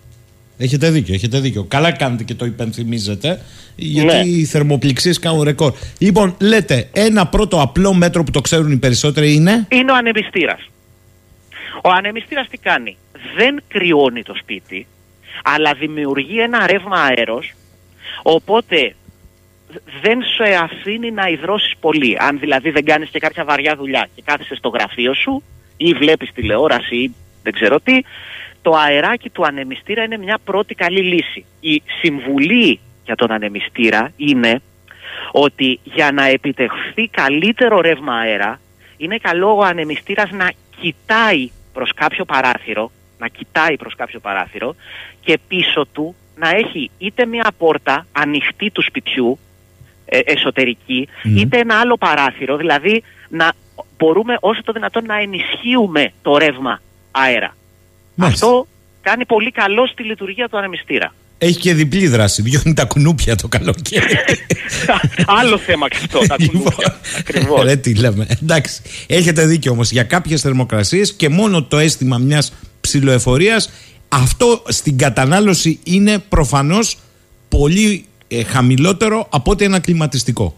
Είναι χαμηλό, ναι. Δηλαδή υπάρχουν ε, άριστοι ανεμιστήρες των ε, 40, 50, 60 βατ ε, και κοστίζουν ε, ε, 50 ευρώ. Δηλαδή είναι, είναι μια λύση ε, νομίζω που δεν πρέπει να λείπει από κάποιο σπίτι ο ανεμιστήρας μπορείς να αντιμετωπίσεις τις απλές ζέστες. Μμμ. Έτσι. Ε, μία άλλη λύση ε, σχετικά απλή είναι η εξής. Ε, ας υποθέσουμε ότι έχουμε κάποια μεγάλα ανοίγματα. Γιατί το καλοκαίρι τα, τα ηλιακά κέρδη, όπως, τα θερμικά μάλλον κέρδη όπως λέμε, προέρχονται κυρίως από τον ήλιο που ε, η ακτινοβολία του εισέρχεται στο σπίτι μέσα από τα παράθυρα. Έτσι, από τα κουφώματα. Άρα λοιπόν πάρα πολύ σημαντική είναι η σκίαση στα κουφώματα. Η, ε, είναι λοιπόν καλό όταν έχουμε εκτεθειμένα κουφώματα στον ήλιο, ειδικά σε νότο, ανατολή και δύση, να μπορούμε να έχουμε τέντα. Η, η απτή τέντα μπορεί να κόψει μέχρι και 80% των ηλιακών κερδών. Δηλαδή να εισέλθει στο σπίτι πολύ μικρότερο ποσό θερμότητας. Άρα δεν την ξυπνάμε τη λύση της τέντας. Ή ακόμα ακόμα και μια καλή κουρτινούλα την οποία τις θερμές ώρες όταν πέφτει ο ήλιος την κλείνουμε δεν συζητάω για το πατζούρι, το μεσημέρι το κλείνουμε όταν mm. χτυπάει ο ήλιος αυτό σίγουρα δεν θα κάνει το σπίτι θερμοκήπιο ή τουλάχιστον τόσο πολύ θερμοκήπιο. Έτσι. Ε, και τα τονίζω λίγο αυτά γιατί είναι κάποια απλά μέτρα που τα ξεχνάμε. Είπαμε, ωραία, άμα κάνει τα 40-45 θα δυσκολευτούμε, αλλά από μικρότερες θερμοκρασίες, από 30-30 διάρκεια, εμείς μπορούμε να κρατήσουμε το σπίτι σε καλύτερη κατάσταση χωρίς πολλά έξοδα. Έτσι. Σωστό. Καλά κάνετε και τα θέτετε. Προφανώς ε, δεν είναι, έχετε δίκιο εσείς, είναι μία δική μας προσπάθεια να μειώσουμε τα όποια κόστη. Από μία θερμοκρασία και πάνω βεβαίως αλλάζουν οι όροι του παιχνιδιού, ναι. είναι σαφές. Ε, και υπάρχει και άλλη μια επέμβαση στα ακουφώματα ναι. ε, που θέλει βέβαια την προσοχή της. Υπάρχουν εξειδικευμένα καταστήματα, εταιρείες κλπ. Ε, μπορεί κάποιος να προσθέσει μια αντιλιακή μεμβράνη στο τζάμι. Ε, είναι κατάλληλης τεχνολογίας. Μπορεί κάποιος αν θέλει να έχει μεμβράνη η οποία προσφέρει και σκίαση, δηλαδή αλλάζει και το χρώμα ε, του τζαμιού. Υπάρχουν και μεμβράνες οι οποίες δεν αλλάζουν σημαντικά το χρώμα, απλά ε, δρούν ανακλαστικά ως προς την ακτινοβολία, κοστίζουν από 25 έως 40 ευρώ το τετραγωνικό, κόβουν φορτία. Είναι σημαντικό και αυτο Έτσι. Ε, και ε, ε, επαναλαμβάνω ότι είμαστε ακόμα στις πιο ε, απλές λύσεις. Αλλά... Τώρα, ναι, ναι. αν για να κλείσω με τις επεμβάσεις οι οποίες ουσιαστικά μειώνουν τη ζήτηση ενέργειας. Είναι κρίσιμη βέβαια και η θερμομόνωση και το καλοκαίρι, ειδικά αν το σπίτι μας είναι σε τελευταίο όροφο πολυκατοικίας ή μονοκατοικία με από πάνω αμόνωτη ε, οροφή. Δηλαδή η, ειδικά το καλοκαίρι επειδή η οροφή διαρκώς λιάζεται, αν δεν έχει μόνωση είναι το, το, το δομικό στοιχείο του σπιτιού που θα μας κάνει το σπίτι πολύ θερμό. Αν υπάρχει οικονομική δυνατότητα, η θερμομόνωση της οροφής είναι για το καλοκαίρι ειδικά το νούμερο ένα μέτρο για όσους έχουν έκτεση μέρους οροφές. Εκεί βέβαια πάμε ίσως και στα 50 ευρώ το τετραγωνικό μέτρο και αυτό σημαίνει ότι αν ένα σπίτι είναι 100 τετραγωνικά θέλει ένα πεντοχίλιαρο. Άρα είναι επέμβαση αυτή, δεν είναι απλή επέμβαση. Έτσι. Στη συνέχεια έχουμε τις κλιματιστικές συσκευές οι οποίες από ό,τι φαίνεται ενώ ε, κάποτε μπορούσε κάποιος να αντεπεξέλθει το καλοκαίρι και χωρίς αυτές, ειδικά στα αστικά κέντρα χρειάζεται κλιματιστικό. Εδώ τώρα επειδή υπάρχει και μια μεγάλη αγορά και πουλάνε κλιματιστικά και στο ίντερνετ και παντού, πατάς ένα κουμπί να πάρεις κλιματιστικό. Να πούμε κάποια βασικά. Το ένα και κύριο είναι όταν διαλέγουμε κλιματιστικό πρέπει να πάρουμε την ισχύ που χρειάζεται ο χώρος. Έτσι. Δηλαδή, ας πω ένα, ένα παράδειγμα ας πούμε. Αν ο χώρος σου θέλει 12.000 BTU και εσύ βάλεις 18.000 BTU και 40% περισσότερο. Τόσο απλά. Καμιά φορά λοιπόν όταν πας στο μαγαζί σου λέει ρε παιδί μου βάλε ένα κατοστάρικο παραπάνω αφού το παίρνεις και πάρε το, το πιο δυνατό. Δεν υπάρχει λόγος πρέπει, υπάρχουν και στο ίντερνετ ε, εφαρμογές για τις ε, αναλογίες τετραγωνικών, σωστά το λέτε εσείς, ναι, ναι, ναι. ναι. Και ε, όλο και κάποιος ε, γνωστός θα υπάρχει ε, μηχανικός να δώσει μια συμβουλή. Νομίζω ότι όλοι οι συνάδελφοι για μια τέτοια απλή συμβουλή ουσιαστικά δεν θα ε, ζητήσουν από, από τους ε, πελάτες και τους ε, πολίτες ένα τεράστιο ποσό χρημάτων, έτσι. Αλλά είναι καλύτερα να διαστασιολογηθεί σωστά το κλιματιστικό παρά να καίει τσάμπα ρεύμα. Δεν, ζεστε, δεν κρυώνεις γρηγορότερα. Πληρώνεις περισσότερο. Αυτό είναι το σύνθημα. Αυτό είναι το σύνθημα. Στις θερμοκρασίες, τι πρέπει να έχουμε υπόψη μας, μιας και το θίξατε; Βέβαια, εντάξει, δεν είστε ε, θερμοϊδραυλικός, μηχανολόγο μηχανικός είστε όμως. Εντάξει, τι πρέπει να έχουμε υπόψη μας; Λοιπόν, οι θερμοκρασίες είναι το δεύτερο πολύ σημαντικό. Τα... Και στις μέρες μας, αλλά και περισσότερο στα χρόνια της εφορίας της οικονομικής, αν θυμάστε, το πιο χαρακτηριστικό είναι ότι μπαίνεις μέσα σε μια τράπεζα και από εκεί που υδρώνεις το καλοκαίρι μπαίνεις μέσα και, σε, και κοντεύεις να πας κρυοπαγήματα. Πνευμονία, σωστά. Αυτό ε, είναι το νούμερο, ε, η νούμερο ένα επιλογή αν θες να φουσκώσεις το λογαριασμό. Χώρια που είναι πάρα πολύ ανθυγιεινό. Γιατί αν η εσωτερική θερμοκρασία διαφέρει από την εξωτερική παραπάνω από 6 ως 8 βαθμούς, ε, η προσαρμογή του οργανισμού δεν είναι πάντα ε, η καλύτερη δυνατή και μπορεί να έχουμε κάποιο κρυολόγιο. Τώρα, το, οι κατασκευαστές των κλιματιστικών μετράνε ουσιαστικά τις αποδόσεις για θερμοκρασία χρήσης το καλοκαίρι από 25 και 26 βαθμούς. Άρα αυτό που το κάνουμε πολύ συχνά και ποιο είναι; Γυρίζω από τη δουλειά, έχει ζεσταθεί το σπιτι θέλω να πάρω μια ανασα βάλτο στο 20, μπουμπούνα το μισή ώρα να κρυώσουμε. Αισιόδοξος είστε. Ποιο 20, 18, 17. Γελάει εδώ η χολύπτη μου γιατί καταλαβαίνει τι λέω. Όλοι γρήγορα, 17, 18, να, αυτό που είπατε, να δροσιστώ. Λέτε λοιπόν. Αυτό, ναι. αυτό όμως τι γίνεται. Μπορεί να δροσιστείς γρήγορα, αλλά θα δροσιστείς γρήγορα και στο λογαριασμό μετά. γιατί αυτό μπορεί να ρίξει και κατά 50 και κατά 60% το βαθμό απόδοσης του κλιματιστικού με αντίστοιχη αύξηση τι κιλοβατόρε που καταναλώνει. Έχει ρόλο, με ρωτάνε εδώ αρκετοί ακροατές. Ε, στο κλιματιστικό βλέπω επιμένει πάρα πολλοί κόσμος. Έχει σχέση η εξωτερική, να το πω έτσι, η θερμοκρασία, η θερμοκρασία περιβάλλοντος σε αντιστοίχηση με την θερμοκρασία που πρέπει να έχει το κλιματιστικό ε, σε ένα σπίτι και με τι απόκληση; Βέβαια, βέβαια. Έχει. Ε, οι πάλι οι συνθήκες που μετράνε την απόδοση οι κατασκευαστές των κλιματιστικών συναρτώνται και από την εξωτερική και από την εσωτερική θερμοκρασία. Όταν λοιπόν έχω τους μεγάλους καύσονες, ναι. σίγουρα ε, η, το, το μηχάνημα, ε, λογικό είναι, ζορίζεται περισσότερο για να αντεπεξέλθει, άρα καίει περισσότερο. Και σε αυτές τις περιπτώσεις, αν δηλαδή έξω μας κάνει 42 βαθμούς, έτσι, τότε μπορώ να σκεφτώ να βάλω το κλιματιστικό και στους 27 και στους 28. Γιατί ε, αν λειτουργήσει ας πούμε σωστά στο χώρο του θα, θα μας παράξει καλύτερες συνθήκες και θα έχω μικρότερη διαφορά ε, από την... Ε, θα, δεν θα έχω και μεγάλη διαφορά από τις εξωτερικές συνθήκες που αν έχω μεγάλη διαφορά όπως είπαμε είναι κακό τόσο για την υγεία αλλά και για την τσέπη. Μάλιστα. Έτσι. Λέει Βασιλική... Άρα παρακολουθούμε τι Παρακολουθούμε. Δεν είμαστε... Εγώ το, το έχω κολλημένο στους 22 και ας έχει 42. Λοιπόν... Όχι και υπάρχει εκεί μια λεπτομέρεια. Ναι. Τα, τα πιο καινούργια κλιματιστικά ε, εδώ και αρκετά χρόνια υπάρχει στο τηλεκοντρόλ μια λειτουργία που λέει ότο, αυτόματο. Αυτή είναι πολύ καλή επιλογή γιατί τότε το κλιματιστικό κάνει αυτόματα τη δουλειά του λαμβάνοντας υπόψη τις συνθήκες με κατάλληλους αισθητήρες και έτσι λειτουργεί, υποτίθεται, με το βέλτιστο δυνατό τρόπο για το μηχάνημα.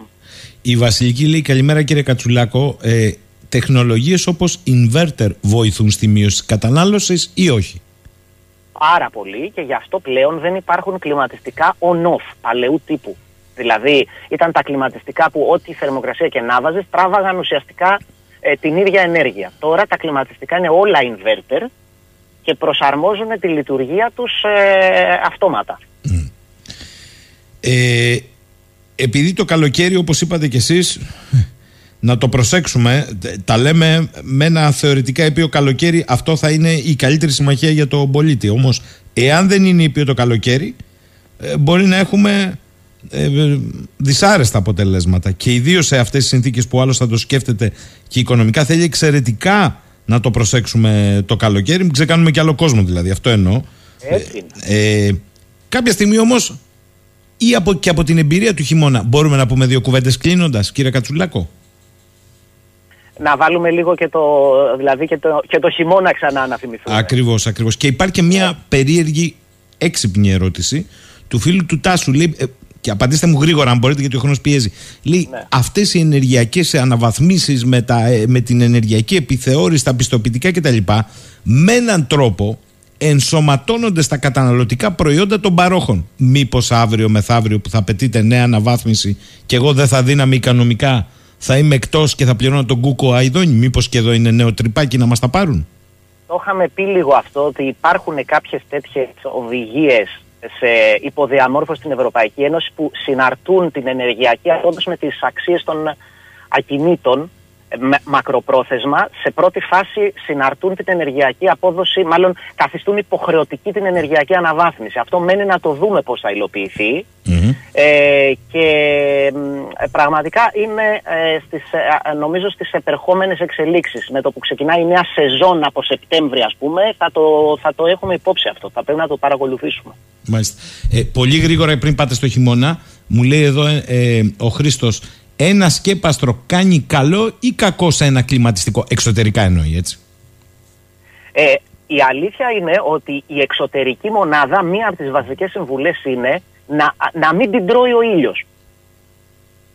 Άρα άμα τη σκεπάσουμε, ε, με προσοχή όμως, να, μην, να, να, να παίρνει αέρα. Να έτσι, αερίζεται, όχι- ναι, ναι, ναι. Όχι να την εγκυβωτήσουμε, αλλά α, αν, δεν είναι, αν έχουμε τη δυνατότητα να μην είναι άμεσα εκτεθειμένη στον ήλιο η εξωτερική μονάδα, τόσο το καλύτερο για την μακροημέρευση του μηχανήματος. Μάλιστα. Πείτε μου για το χειμώνα δύο κουβέντες, με αυτές να κλείσουμε. Λοιπόν, για το χειμώνα. Ε, πάλι θα πω ότι η καλύτερη λύση είναι όποιος έχει σπίτι χωρίς μόνωση να κάνει θερμομόνωση και όποιος έχει πολύ παλιά κουφώματα να αλλάξει τα κουφώματα. Απλά η θερμομόνωση κάνει, είπαμε, 50 ευρώ το τετραγωνικό, τα κουφώματα ε, από 300 έως 500 ευρώ το τετραγωνικό. Άρα μιλάμε για επεμβάσεις μίζωνες που ε, για να τις κάνει κάποιος νοικοκυριός στην εποχή μας χρειάζεται επιδότηση απ- απλούστερες λύσεις για το χειμώνα που δεν πρέπει να ξεχνάμε είναι οι εξής. Πρώτο και κύριο, συντήρηση λέβητα καυστήρα. Ε, 70-80 ευρώ παίρνει ο συντηρητής. Ο ένας λέβητας που δεν έχει συντηρηθεί για 5 χρόνια και δουλεύει μπορεί να σου καίει 20% παραπάνω πετρέλαιο. Προσοχή λοιπόν σε αυτό πάρα πολύ. Δεύτερον, έχουμε κεντρική θέρμανση με πετρέλαιο, με αέριο, με οτιδήποτε. Και έχουμε παλιό αναλογικό θερμοστάτη. Αυτός ο θερμοστάτης σίγουρα χάνει θερμοκρασία. Ένα βαθμό παραπάνω λάθος να κάνει, δηλαδή εσύ να το βάζεις στο 20 και αυτός να μετράει 21, αυτό μπορεί να είναι και 10% στην κατανάλωση. Αντικαθιστώ τον παλιό αναλογικό θερμοστάτη με ψηφιακό που κοστίζει, το, που κοστίζει ένας καλός ένα 50 ευρώ και κάνω εξοικονόμηση ενέργειας. Και αν μπω στη διαδικασία, προσέχω λίγο και τη θέση του θερμοστάτη, να μην είναι σε κανένα σημείο που κάνει πολλά ρεύματα αέρα και δεν μπορεί να πιάσει με τίποτα τη θερμοκρασία και όλο δουλεύει το σύστημα. Να είναι σε ένα σημείο του σπιτιού το οποίο ανταποκρίνεται ε, στις συνθήκες, έναν εσωτερικό τοίχο μακριά από ρεύματα α- αέρα κτλ. Επίσης, ε, το χειμώνα, τα- τα- αυτό ισχύει και για το καλοκαίρι, αλλά είπαμε άντε στο πλαίσιο των γερμανικών επιδιώξεων να κάνουμε και κανένα κρύο μπάτι το καλοκαίρι. Τι να πω. Ε, λέει εδώ ο φίλος μου Αντώνης, ρωτήστε τον μήπως η καλύτερη λύση το καλοκαίρι είναι συχνά ντους αντί του κλιματιστικού. Μετά, Αντώνη, που θα βρεις νερό; Άλλο θέμα αυτό. Πάμε παρακάτω. Ελάτε. Ναι.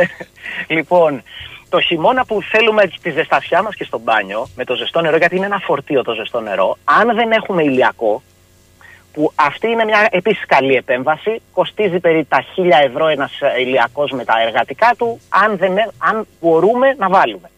Αν έχουμε έναν παλιό ηλεκτρικό θερμοσύφωνα, παλιό ή καινούριο, ή έχουμε ένα boiler που ζεσταίνεται από το πετρέλαιο, χαμηλώνουμε το θερμοστάτι των θερμοσυφώνων. Δεν χρειάζεται το θερμοστάτι του θερμοσύφωνα στους 70 βαθμούς, δεν θα βράσουμε σπανακόριζο. 45 με 50 βαθμούς κάνουμε μια χαρά μπάνιο. Και είναι μεγάλη η εξοικονόμηση ε, στην ε, ενέργεια. Και επίσης, όταν δεν μπορούμε να αντεπεξέλθουμε στο κόστος του να αλλάξουμε τα κουφώματα εξ ολοκλήρου, Αν το χειμώνα, ειδικά στα βορει... έχουμε βορεινά κουφώματα και είναι παλιά και μπάζουν, μπορούμε να βάλουμε ε, ταινίες αεροστόπ. Να σταματήσω λίγο τον, α- τον αέρα ας πούμε, που, μας, που μπαίνει μέσα και κρυώνει το σπίτι. Δεν λέω ότι έτσι θα έχουμε συναρπαστικές διαφορές, αλλά από το ολότελα κάτι μπορούμε να κάνουμε. Πάντως για το χειμώνα κρατάμε σίγουρα στο νου μας συντήρηση λέβητα καυστήρα και ψηφιακούς θερμοστάτες. Και βέβαια, αν ακούω το καλοριφέρ να κάνει μπουμπουλήθρες, το γνωστό κλειδάκι και εξαέρωση. Γιατί είναι κρίμα να ζεσταίνεται το μισό σώμα και ο Λέβητας να καίει για όλο. Καλά κάνετε και το ε, θυμίζετε αυτό, γιατί η εξαέρωση είναι ένα κλειδί εδώ πέρα στην ιστορία. Ε, πριν ολοκληρώσουμε, επιστρέφει πολλοί κόσμος αυτό που έχει μπροστά τους στο καλοκαίρι. Μου λέει μια χαρά τα λέει ο καλεσμένος σας. Βεβαίως και δεν λύνουμε το πρόβλημα. Προσπαθούμε να, να ανακουφιστούμε λιγάκι με τους λογαριασμούς. Αλλά αν αυτό ισχύει για τα σπίτια, άντε μου λέει εδώ πέρα ένας φίλος, να πω και στην οικογένεια, ε, πέστε κάτω στο πλακάκι να κοιμηθούμε που έχει και πιο δροσιά. Στη δουλειά πώς θα ανταπεξέλθω μου λέτε λέει. Τι θα κάνω εκεί πέρα, θα βάλω ανεμιστήρα με πετάλ; Στην, ε, στον τριτογενή τομέα, στις δουλειές γενικότερα α, και στη βιομηχανία τα πράγματα είναι πραγματικά πολύ δύσκολα. Ε, μου έχει κάνει εντύπωση ότι ε, ακόμα και ο εκπρόσωπος των βιομηχανι... βιομηχανικών καταναλωτών ενέργειας, Ναι. ο οποίος προφανώς δεν ε, κατοικοεδρεύει στα γραφεία του Περισσού, ε, ο άνθρωπος λοιπόν αυτός ε, διαμαρτύρεται για τη λειτουργία του χρηματιστηρίου ενέργειας. Τι διαμαρτύρεται, τάχωσε, είπε ότι είναι εσχροκέρδια. Τι ψάχνετε εδώ πέρα, έχουν καρτελοποιηθεί. Ο εκπρόσωπος των Ακριβώς. βιομηχάνων, μάλιστα. Ε, εκεί τώρα στην, ε, σε, αν έχουμε ένα γραφείο τυπικό, δηλαδή έχουμε ας πούμε ένα λογιστικό γραφείο, ένα γραφείο μηχανικού, ένα δικηγορικό γραφείο, εκεί αναγκαστικά θα πρέπει να λειτουργήσουμε τα κλιματιστικά. Δηλαδή, αν έχουμε και συνεργάτες μέσα, θα πρέπει να προστατέψουμε και τους εαυτούς μας και τους εργαζομένους μας. Ε, εκεί λοιπόν η συμβουλή είναι θα χρησιμοποιήσω κλιματιστικά, δεν μπορώ να πεθάνω 8-10 ώρες την πέρα που είμαι στο γραφείο, με τις συνθήκες που είπαμε πριν. Να κοιτάξω αν η ισχύ τους είναι η σωστή, αν είναι παλιό το κλιματιστικό, ειδικά σε επαγγελματικό χώρο, αξίζει 100 φορές να το αλλάξω με inverter και να βάζω τη θερμοκρασία με ψυχραιμία εκεί στους 25-26 βαθμούς.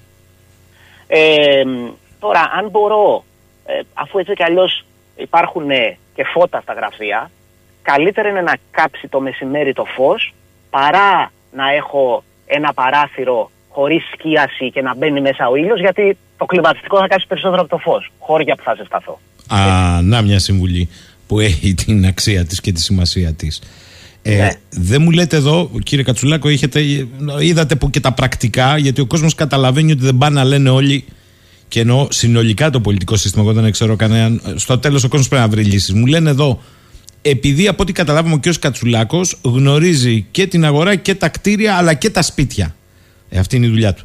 Θέλουμε Κατά να το... δύναμη. Δεν είμαι, ο- είπαμε, Εντάξει, δεν είμαι ο εντάξει. παντογνώστης. Κάνω ό,τι μπορώ. Αν γνωρίζετε, λοιπόν, το ερώτημα είναι το εξής. Το καλοκαίρι έχει σημασία ο αερισμός του σπιτιού να μπει η δροσιά πρωινές ώρες; Και μετά να το ασφαλίσεις όσο ανεβαίνει ο ήλιος για να κρατήσει τη δροσιά. Είναι μύθος. Έχετε να πείτε κάτι άλλο, το γνωρίζετε; Όχι, όχι. Όπως είπαμε και στην προηγούμενη εκπομπή, ο αερισμός είναι η υγεία του σπιτιού. Η υγεία του σπιτιού πάνω απ' όλα. Τώρα, το πρωί... Ναι, αλλά που άμα έχει αερίσεις λίγο- δύο η ώρα, κύριε Κατσουλάκο, θα μπει όλη σας στη μέσα. Δύο η ώρα... Νίκο, γιατί ναι. αυτό κάνεις Νίκο και για... Όχι. Γελάει όμως γιατί του είχε συμβεί κάποια στιγμή, φαντάζομαι. Λοιπόν, Ναι. αυτό ρωτάει Ε, ο θα, κο- του, συ- θα του συμβεί διότι και στην Κρήτη που κάνετε και ωραίες νοστιμιές. Ναι, ναι, έτσι, σωστά. Άμα γίνει το φαγητό το μεσημέρι και μείνει το κρεμμυδάκι θα, θα πρέπει και λίγο να αερίσει, ας πούμε, ενδεχομένως, έτσι. Λοιπόν. αλλά μακάρι να μπορούμε ε, τη νύχτα να έχουμε το καλοκαίρι ανοιχτά τα παράθυρα. Υπάρχει καλύτερο πράγμα από αυτό. Θα δροσιστεί φυσικά το σπίτι, χωρίς να καίω ρεύμα. Ε, είπαμε, τις φυσιολογικές νύχτες που η θερμοκρασία θα πάει στους 25-26 βαθμούς. Αυτό είναι πολύ καλό. Ε, τώρα εκεί, ε, αν δεν έχουμε σίτες, μπορεί να μας φάνε τα κουνούπια, αλλά τα πιο πολλά σπίτια πλέον έχουν και σίτες. Ο αερισμός λοιπόν είναι πολύ σημαντικός και για το λόγο του ότι δροσίζει το σπίτι και για έναν άλλον. Αν λειτουργώ κλιματιστικό στο full, με τις καλύτερους όρους σας λέω εγώ, θα υποστώ ένα πρόβλημα. Ξύρανση της ατμόσφαιρας. Μμ. Άρα λοιπόν ακόμα και το μεσημέρι, αν εγώ έχω το κλιματιστικό, αναμένω από το ξέρω εγώ, από τις 12 το μεσημέρι και έχει φτάσει 3. Δεν πειράζει και 5-10 λεπτά να ανοίξω τα παράθυρα, γιατί άμα είμαι σφραγισμένος μέσα με το air condition, θα αρχίσουν να κουράζονται οι βλενογόνοι μου Σωστό, από, σωστό, τη, σωστό. από τη χαμηλή υγρασία. Έτσι. Οπότε είναι και γι' αυτό σημαντικός ο αερισμός. Η φίλη μου η Σοφία επανέρχεται στο χειμώνα και λέει: Κύριε Κατσουλάκο, είναι σωστότερο να έχουμε το θερμοστάτη της θέρμανσης πάντα on ή να ανάβουμε δύο-τρεις φορές μετά; Αυτή είναι ε, για εμάς τους ε, μηχανικούς, ε, τους μηχανολόγους κυρίως, ε, ερώτηση έτσι που συζητιέται πολύ. Θεωρητικά, αν έχεις τον θερμοστάτη μόνιμα στο 18-20, το σπίτι ζεσταίνεται και μετά λειτουργεί λίγο η θέρμανση. Έτσι. Αυτό όμως είναι στη θεωρία και έχει δύο προποθέσει. Το ένα είναι να έχεις καλή θερμομόνωση, ώστε όταν ζεσταίνεται το σπίτι να μην κρυώνει γρήγορα. Γιατί άμα κρυώνει γρήγορα, θα χάσει θερμοκρασία, θα πέσει ένα βαθμό, θα ξανανοίξει. Έτσι, και θα αναβοσβήνει. Και το δεύτερο είναι ένα πολύ καλά, ε, ένα πολύ καλά σχεδιασμένο υδραυλικά σύστημα. Γιατί ε, υπάρχουν κάποια συστήματα, είτε πιο παλιά, είτε συστήματα που τα έχουμε πειράξει, ε, που έχουν υδραυλικά ζητήματα και κάθε τόσο βρουμ βρουμ βρουμ βρουμ βρουμ, βρουμ ξανανοίγει ε, η θέρμανση. Οπότε η συνήθις πρακτική είναι να έχουμε το θερμοστάτη σε μια καλή θερμοκρασία στην περιοχή εκεί 18, 20, άντε 21 ξέρω εγώ αν έχουμε και ένα μικρό παιδί, τις ώρες που είμαστε στο σπίτι καλύτερα. Δηλαδή άμα φύγουμε τώρα και το σπίτι αδειάσει για τη δουλειά, εντάξει δεν λέω να το βάλουμε στο off, αλλά ας το βάλουμε ας πούμε στο 15-16 το χειμώνα, να λειτουργήσει κάπου εκεί η θέρμανση. Δεν έχει νόημα αν στο 20 και εμείς ε, να είμαστε στο γραφείο. Μμ. Ε, η φίλη μου η Ελένη, ε, κοιτάξτε τώρα τι κουβέντα έχει ανοίξει ο κ. Κατσουλάκος. Να όμως που έχει την αξία της. Το αντίστροφο λέει για το καλοκαίρι. Φεύγοντας για τη δουλειά και πέστε ότι είτε δεν έχουμε παιδιά είτε λείπουν και τα παιδιά από το σπίτι. Αφού έχει, όπως είπε ο κ. Κατσουλάκος, αεριστεί και έχει πάρει και δροσία ενδεχομένω από το βράδυ. Δεν είναι πιο ορθό να κατεβάσουμε μπατζούρια, γρίλες κτλ. Γενικά να το ασφαλίσουμε το σκοτεινό, να είναι σκοτεινό μέχρι που θα επιστρέψουμε ή όχι; Θα πω ναι. Ε, φεύγουμε για τη δουλειά, κλείνουμε το κλιματιστικό, κλείνουμε και τα παντζούρια να μην φάει ο ήλιος στο σπίτι και όταν γυρίσουμε ανοίγουμε τα παράθυρα το απόγευμα ή τέλος πάντων όταν δροσίσει και ανάβουμε και το κλιματιστικό ή τον ανεμιστήρα. Όταν λείπουμε δεν αφήνουμε αναμένα κλιματιστικά. Ε, ο φίλος ο Λεωνίδας, κύριε Κατσουλάκο, λέει: Μη γελάσετε, αλλά έχω δει σε καφετέ. Γιατί να γελάσει εδώ, ό,τι μπορεί να απαντήσει θα το απαντήσει. Έχω δει σε πολλές ε, καφετέρειες να χρησιμοποιούν ανεμιστήρες και με έναν τρόπο να πέφτει και νερό σαν ε, σταγόνες δροσιάς. Το συνιστάτε και για το σπίτι; Για το σπίτι δεν θα το συνιστούσα αυτό, γιατί για τον εξωτερικό χώρο είναι ωραίο έτσι, μέτρο, δίνει μια ωραία αίσθηση. Αλλά αν βάλουμε τέτοιο ανεμιστήρα μέσα στο σπίτι, μπορεί να αυξήσουμε περισσότερο από ό,τι πρέπει την ε, υγρασία. Καλύτερα είναι για το σπίτι αν, νιώσ, αν βάλουμε ας πούμε, ένα υγρόμετρο ή αν το νιώσουμε ότι έχει πολύ χαμηλή υγρασία, ή να πάρουμε έναν υγραντήρα, που είναι μια συσκευή η οποία υγραίνει σωστά την ατμόσφαιρα, ή αν δούμε τα σκούρα, εγώ δηλαδή προσωπικά το έκανα πέρσι, γιατί αν θυμάστε στον καύσωνα είχε φτάσει η υγρασία 20-30%, Μμμ, ήταν πολύ μμμ. ξηρός ο, ο καιρός. Εγώ έβαλα σε- δίπλα σε ένα παράθυρο που το είχα μισάνοιχτο, μια λεκανίτσα με νερό, η οποία εξατμίστηκε σε λιγότερο από 24 ώρο και κάπως εμπλουτίστηκε με υδρατμούς ο αέρας. Ορίστε, σας, α- σας απάντησε. Και επίσης να πω και εγώ κάτι χρηστικό προσοχή όταν βάζετε ανεμιστήρα, όχι κατά πάνω σας. Μπράβο, ναι, ναι. Πόσο μάλλον κλιματιστικό. Ε, πόσο μάλλον ε, κλιματιστικό. Α, Γιατί, να το πούμε λίγο αυτό, όταν βάζω το κλιματιστικό στο 25, ο αέρας που βγαίνει από μέσα δεν είναι 25, μπορεί να είναι 15 για να πιάσει το δωμάτιο 25. Οπότε οι ψήξεις καραδοκούν και είναι σοβαρό πράγμα η ψήξη. Δεν είναι αστείο, δεν είναι άπονεσα μια μέρα. Μπορεί να σου αφήσει ζημιά, κουσούρι. Ο Δημήτρης, μη γελάστε, λέει κύριε Κατσουλάκο. Αλλά να θέλω να, γελάσουμε. α, θέλω να μου πείτε, λέει, στο κλιματιστικό, τα πτερίγια, στο κρύο, έτσι το γράφει. Προς τα κάτω ή προς τα πάνω; Ε, εδώ ε, είναι λίγο και, και, τι- και τι θέλει κάποιος να κάνει. Δηλαδή, ε, πάλι το αυτόματο που τα Φαντάζομαι κουνάει, ότι το θεωρώ ότι είναι ρωτάει. καλύτερο. Κύριε Κατσουλάκο, φαντάζομαι το ρωτάει γιατί όλοι ξέρουμε ότι ο θερμός αέρας πάει πιο γρήγορα πάνω και πάει απάνω. Γι' αυτό το ρωτάει. Ναι, εντάξει. ε, μπορεί να είναι λίγο καλύτερο έτσι να κατευθύνει τον αέρα προς την κατεύθυνση αυτή, αλλά νομίζω η αυτόματη λειτουργία που κουνάει τα πτερίγια δημιουργεί έτσι μια καλύτερη κυκλοφορία στον αέρα. Αυτόμα, εσείς επιμένετε και για το λόγο της ε, κατανάλωσης ενέργειας. Έχει σημασία αυτό ε, που Ναι, λέτε. ναι, ναι. Λοιπόν, και μου λέει εδώ πέρα και ο φίλος ο Αλέξανδρος πέσε στον κύριο Κατσουλάκο να επιστρέψουμε στη γερμανική εντολή. Τέσσερα σημεία του σώματος. Το ένα είναι τα απόκρυφα, γιατί δεν το είπατε, λέει. Ντρέπεστε όλοι. Και δεν είναι τα πέλματα αν φοράς παιδιλάκι με κάλτσα. Αυτή είναι η καλύτερη λύση, λέει. Όχι, όχι, και τα, τα απόκρυ, χωρίς απόκρυφα δεν θα υπήρχαμε, οπότε τα τιμούμε. Κύριε Κατσουλάκο, θέλω να σας ευχαριστήσω θερμά ε, γιατί ο κόσμος αντιλαμβάνεται ότι δεν θα αποφύγει αυτό το ράλι ακρίβειας από τη μια, από την άλλη προσπαθεί να βρει και κάποιες δικές του άμεσες λύσεις με ό,τι πιο χρηστικό υπάρχει γιατί για πολλούς μπορεί να φαίνεται τρελό τα 1, 2, 3 και 4 ευρώ έχουν τη δική του σημασία στον προϋπολογισμό. Δεν Φυσικά είναι- και έχουν δική τους σημασία, δεν το συζητάμε.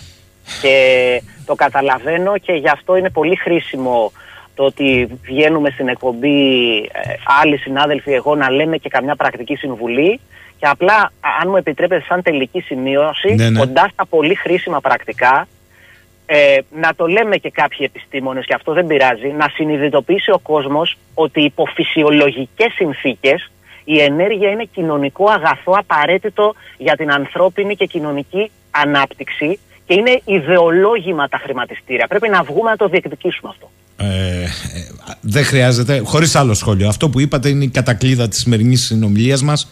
Καλή σας ημέρα από το Ηράκλειο να είστε ε, καλά, κύριε Κατσουλάκο, και είναι προφανές ότι θα τα ξαναπούμε ε, μαζί. Ε, Με καλημέρα. χαρά, με χαρά. Καλημέρα. Γεια σας. Ο Ηλίας λέει να το πω λέει χωρίς προσβολή για καλαμπούρι. Ο φίλος να πάρει τα πτερίγια του κλιματισμού να τα κουνάει με τα χέρια. Ο φίλος που ρώτησε. Λοιπόν, παιδιά, τι να κάνουμε. Η φτώχεια θέλει καλοπέραση. Πάμε σε διάλειμμα. 984. Manili Boutique Suites and Villas. Ένας χώρος που δημιουργήθηκε σε αρμονία με το φυσικό περιβάλλον. Για διαμονής στις ευρύχωρες και πλήρως εξοπλισμένες σουίτες και βίλες. Αλλά και κάθε στιγμή στο κομψό και όμορφο μπιστρό για καφέ, σνακς και κοκτέιλς ή για φαγητό με ιδιαίτερες τοπικές γεύσεις. Ανακαλύψτε ένα νέο, υπέροχο κόσμο. Manili Boutique Suites and Villas στις Αρχάνες Ηρακλείου. Manili, where luxury meets nature. www.manili.gr Τηλέφωνο επικοινωνίας 2810 753 001 Γιώργο μου, πώς είσαι, βγήκες επιτέλους στη σύνταξη; Πώς να βγω, φίλε μου; Είναι πολλές οι ανάγκες. Πώς θα τις καλύψω; Α, θα τις καλύψεις με γέφυρα. Παίρνα από την Παγκρίτια να μάθεις περισσότερα. Παίρνα με ασφάλεια και σιγουριά στα ξεκούραστα χρόνια της σύνταξης. Με σύνταξη γέφυρα. Το νέο προνομιακό χρηματοδοτικό προϊόν από την Παγκρίτια Τράπεζα που σας στηρίζει ώσπου να ξεκινήσει να καταβάλλετε η σύνταξή σας. Μάθατε περισσότερα για τα προνόμια που σας εξασφαλίζει η σύνταξη γέφυρα στο pancretabank.gr Παγκρίτια Τράπεζα. Στήριγμα σε έναν κόσμο που αλλάζει. Το να γνωρίζεις τι ακριβώς χρειάζεται ο εκάστοτε ιδιοκτήτης αυτοκινήτου είναι αποτέλεσμα εμπειρίας, γνώσης και ονόματος. Καφαντάρης. 20 χρόνια πρώτη στο σερβις Mercedes-Benz κάναμε ένα ακόμα βήμα μπροστά. Car Parts. Εξειδικευμένο κατάστημα γνήσεων και aftermarket ανταλλακτικών σε ό,τι αφορά γιοταχή, επιβατικά και επαγγελματικά, χονδρική και λιανική. Καθώ και γνήσια αξεσουάρ Mercedes-Benz. Car Parts στον Άγιο Ιωάννη Χωστό 25. Συνεργείο Βαφείο Φανοποιείο στη Μάνου Κατράκη 12 στο δρόμο προς Φινικιά. Καφαντάρης. 20 χρόνια και συνεχίζουμε μπροστά. Σκέψου φύση, περιβόλια, γεμάτα φρούτα. Σκέψου ζώα να βόσκουν ανέμελα. Και όλα αυτά κάντα γεύση. Πώς; Είναι απλό. Με μια βόλτα στο εργαστήριο ζαχαροπλαστικής πυρίδων. Πάνω από 50 προτάσεις λαχταριστού παγωτού. Από ολόφρεσκο γάλα και πραγματικά επιλεγμένα φρούτα. Δοκίμασε το βραβευμένο ρούμι πορτοκάλι και παγωτά με λαχταριστούς ξηρούς καρπούς και αυθεντική σοκολάτα. Σπυρίδων στο κοκκίνι χάνι. Γεύσου αληθινή απόλαυση.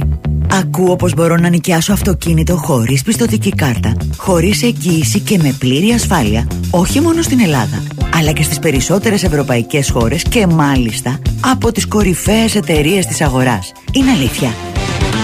Στην Karen Motion φυσικά είναι αλήθεια. Μπες στο karenmotion.gr ή κατέβασε το app και κάνε τώρα την επόμενη κράτησή σου άφοβα. Ρε Γιάννη, πού χάθηκες; Χτίζω και τρέχω. Μπα. Τι μπα, μπαξεβάνης. Μου έλυσε τα χέρια. Βρήκα όλα τα υλικά και γλίτωσα πολλά. Μπα. Μπαξεβάνης σε όλα. Οικοδομικά, υδραυλικά, ηλεκτρολογικά, γυψοζανίδες, πλακάκια, χρώματα, μονοτικά, είδη υγιεινής φωτιστικά. Σώθηκα. Νίκος Μπαξεβάνης. Χτίζεις, ανακαινίζεις, επισκευάζεις. Τώρα τα έχεις όλα στο νέο υπερκατάστημα Τιμοθέου 9. Νέα Αλικαρνασσός. Με τη μεγαλύτερη ποικιλία υλικών και το πιο οργανωμένο στόλο. Νίκος Μπαξεβάνης. Η έξυπνη επιλογή για κάθε σας ανάγκη. Βιοφαρμέντ, ελληνική εταιρεία συμπληρωμάτων διατροφής. Βιταμίνη B-Complex για μέγιστη αφομοίωση και δραστικότητα. Ούλτρα Ωμέγα 3 υψηλής καθαρότητας με αυξημένα ποσοστά λιπαρών οξέων. Joint Complex, σύμμαχος στην προστασία των αρθρώσεων. Immune Support για την ενίσχυση του ανοσοποιητικού. Bone Support για δυνατό σκελετό και οστά. Βιοφαρμέντ γιατί το μεγαλύτερο δώρο που μπορείτε να προσφέρετε στην οικογένεια και τον κόσμο γύρω σας είναι ο υγιής εαυτός σας. Μόνο στα φαρμακεία. 984 Για να ξέρεις τι σου γίνεται.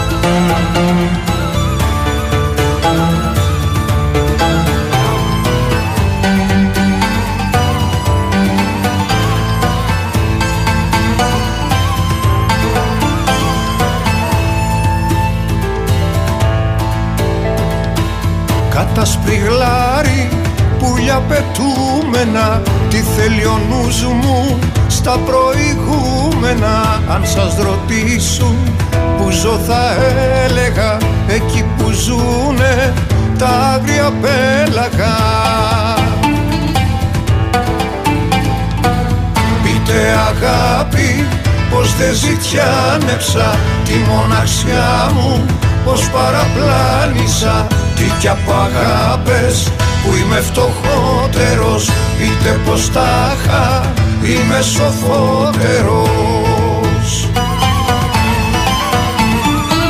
Σε ελληνική άστα στάθητε αντάμα μου κι αν σας κοιτάξει στα μάτια η μάνα μου Κι αν σας ρωτήσει να ζω αν έμαθα Πείτε της κάτι, πείτε της ψέματα. Σε ελληνική άστα στάθητε αντάμα μου. Κι αν σας κοιτάξει στα μάτια η μάνα μου. Κι αν σας ρωτήσει να ζω αν έμαθα Πείτε της κάτι, πείτε της ψέματα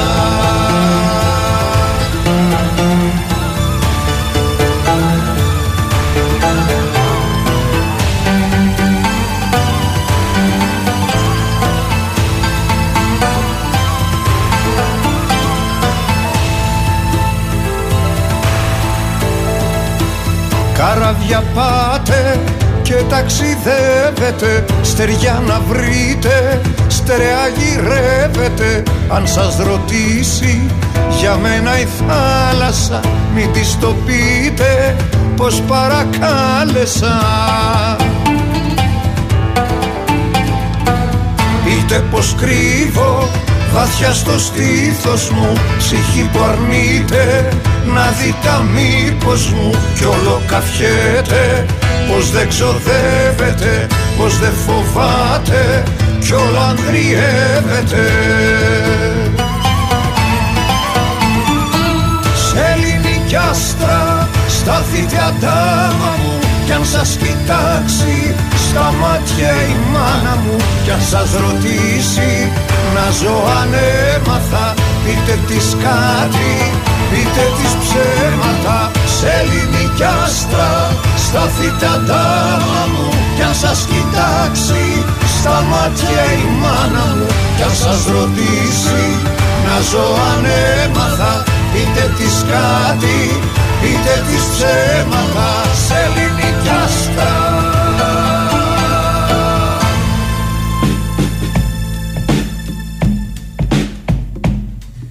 Λέει ο Σωτήρης σε συνέχεια της συζήτησης με τον κύριο Κατσουλάκο. Εγώ θα πω λέει, ο κόσμος που δεν έχει στο σπίτι του ανθρώπους ε, που ανήκουν σε ευαίσθητες ομάδες και όχι μόνο ηλικιακά, καλοκαίρι είναι, ας πάει να κάνει διακοπή μόνος του, με κανένα πέτρο γκάζ και τα λοιπά θα περάσει και ό,τι εξοικονομήσει να περάσει το χειμώνα. Δεν το λέω λέει για πλάκα ο Σωτήρης, κανείς δεν λέει Σωτήρη μου το λες για πλάκα. Ο χειμώνας είναι πολύ πιο δύσκολος. Το ξέρω, είναι ακραίο, αλλά εγώ αυτό σκέφτομαι να κάνω τη ζέστη και χωρίς τηλεόραση το αντέχω. Το κρύο είναι άλλο πράγμα.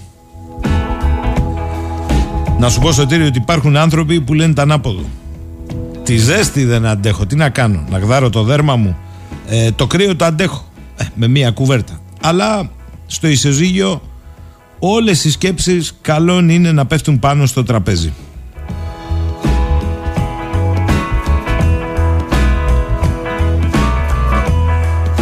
Λοιπόν, 11 και 53 φτάσαμε στο τέλος για σήμερα. Να είμαστε καλά πρώτα, να τα πούμε αύριο το πρωί.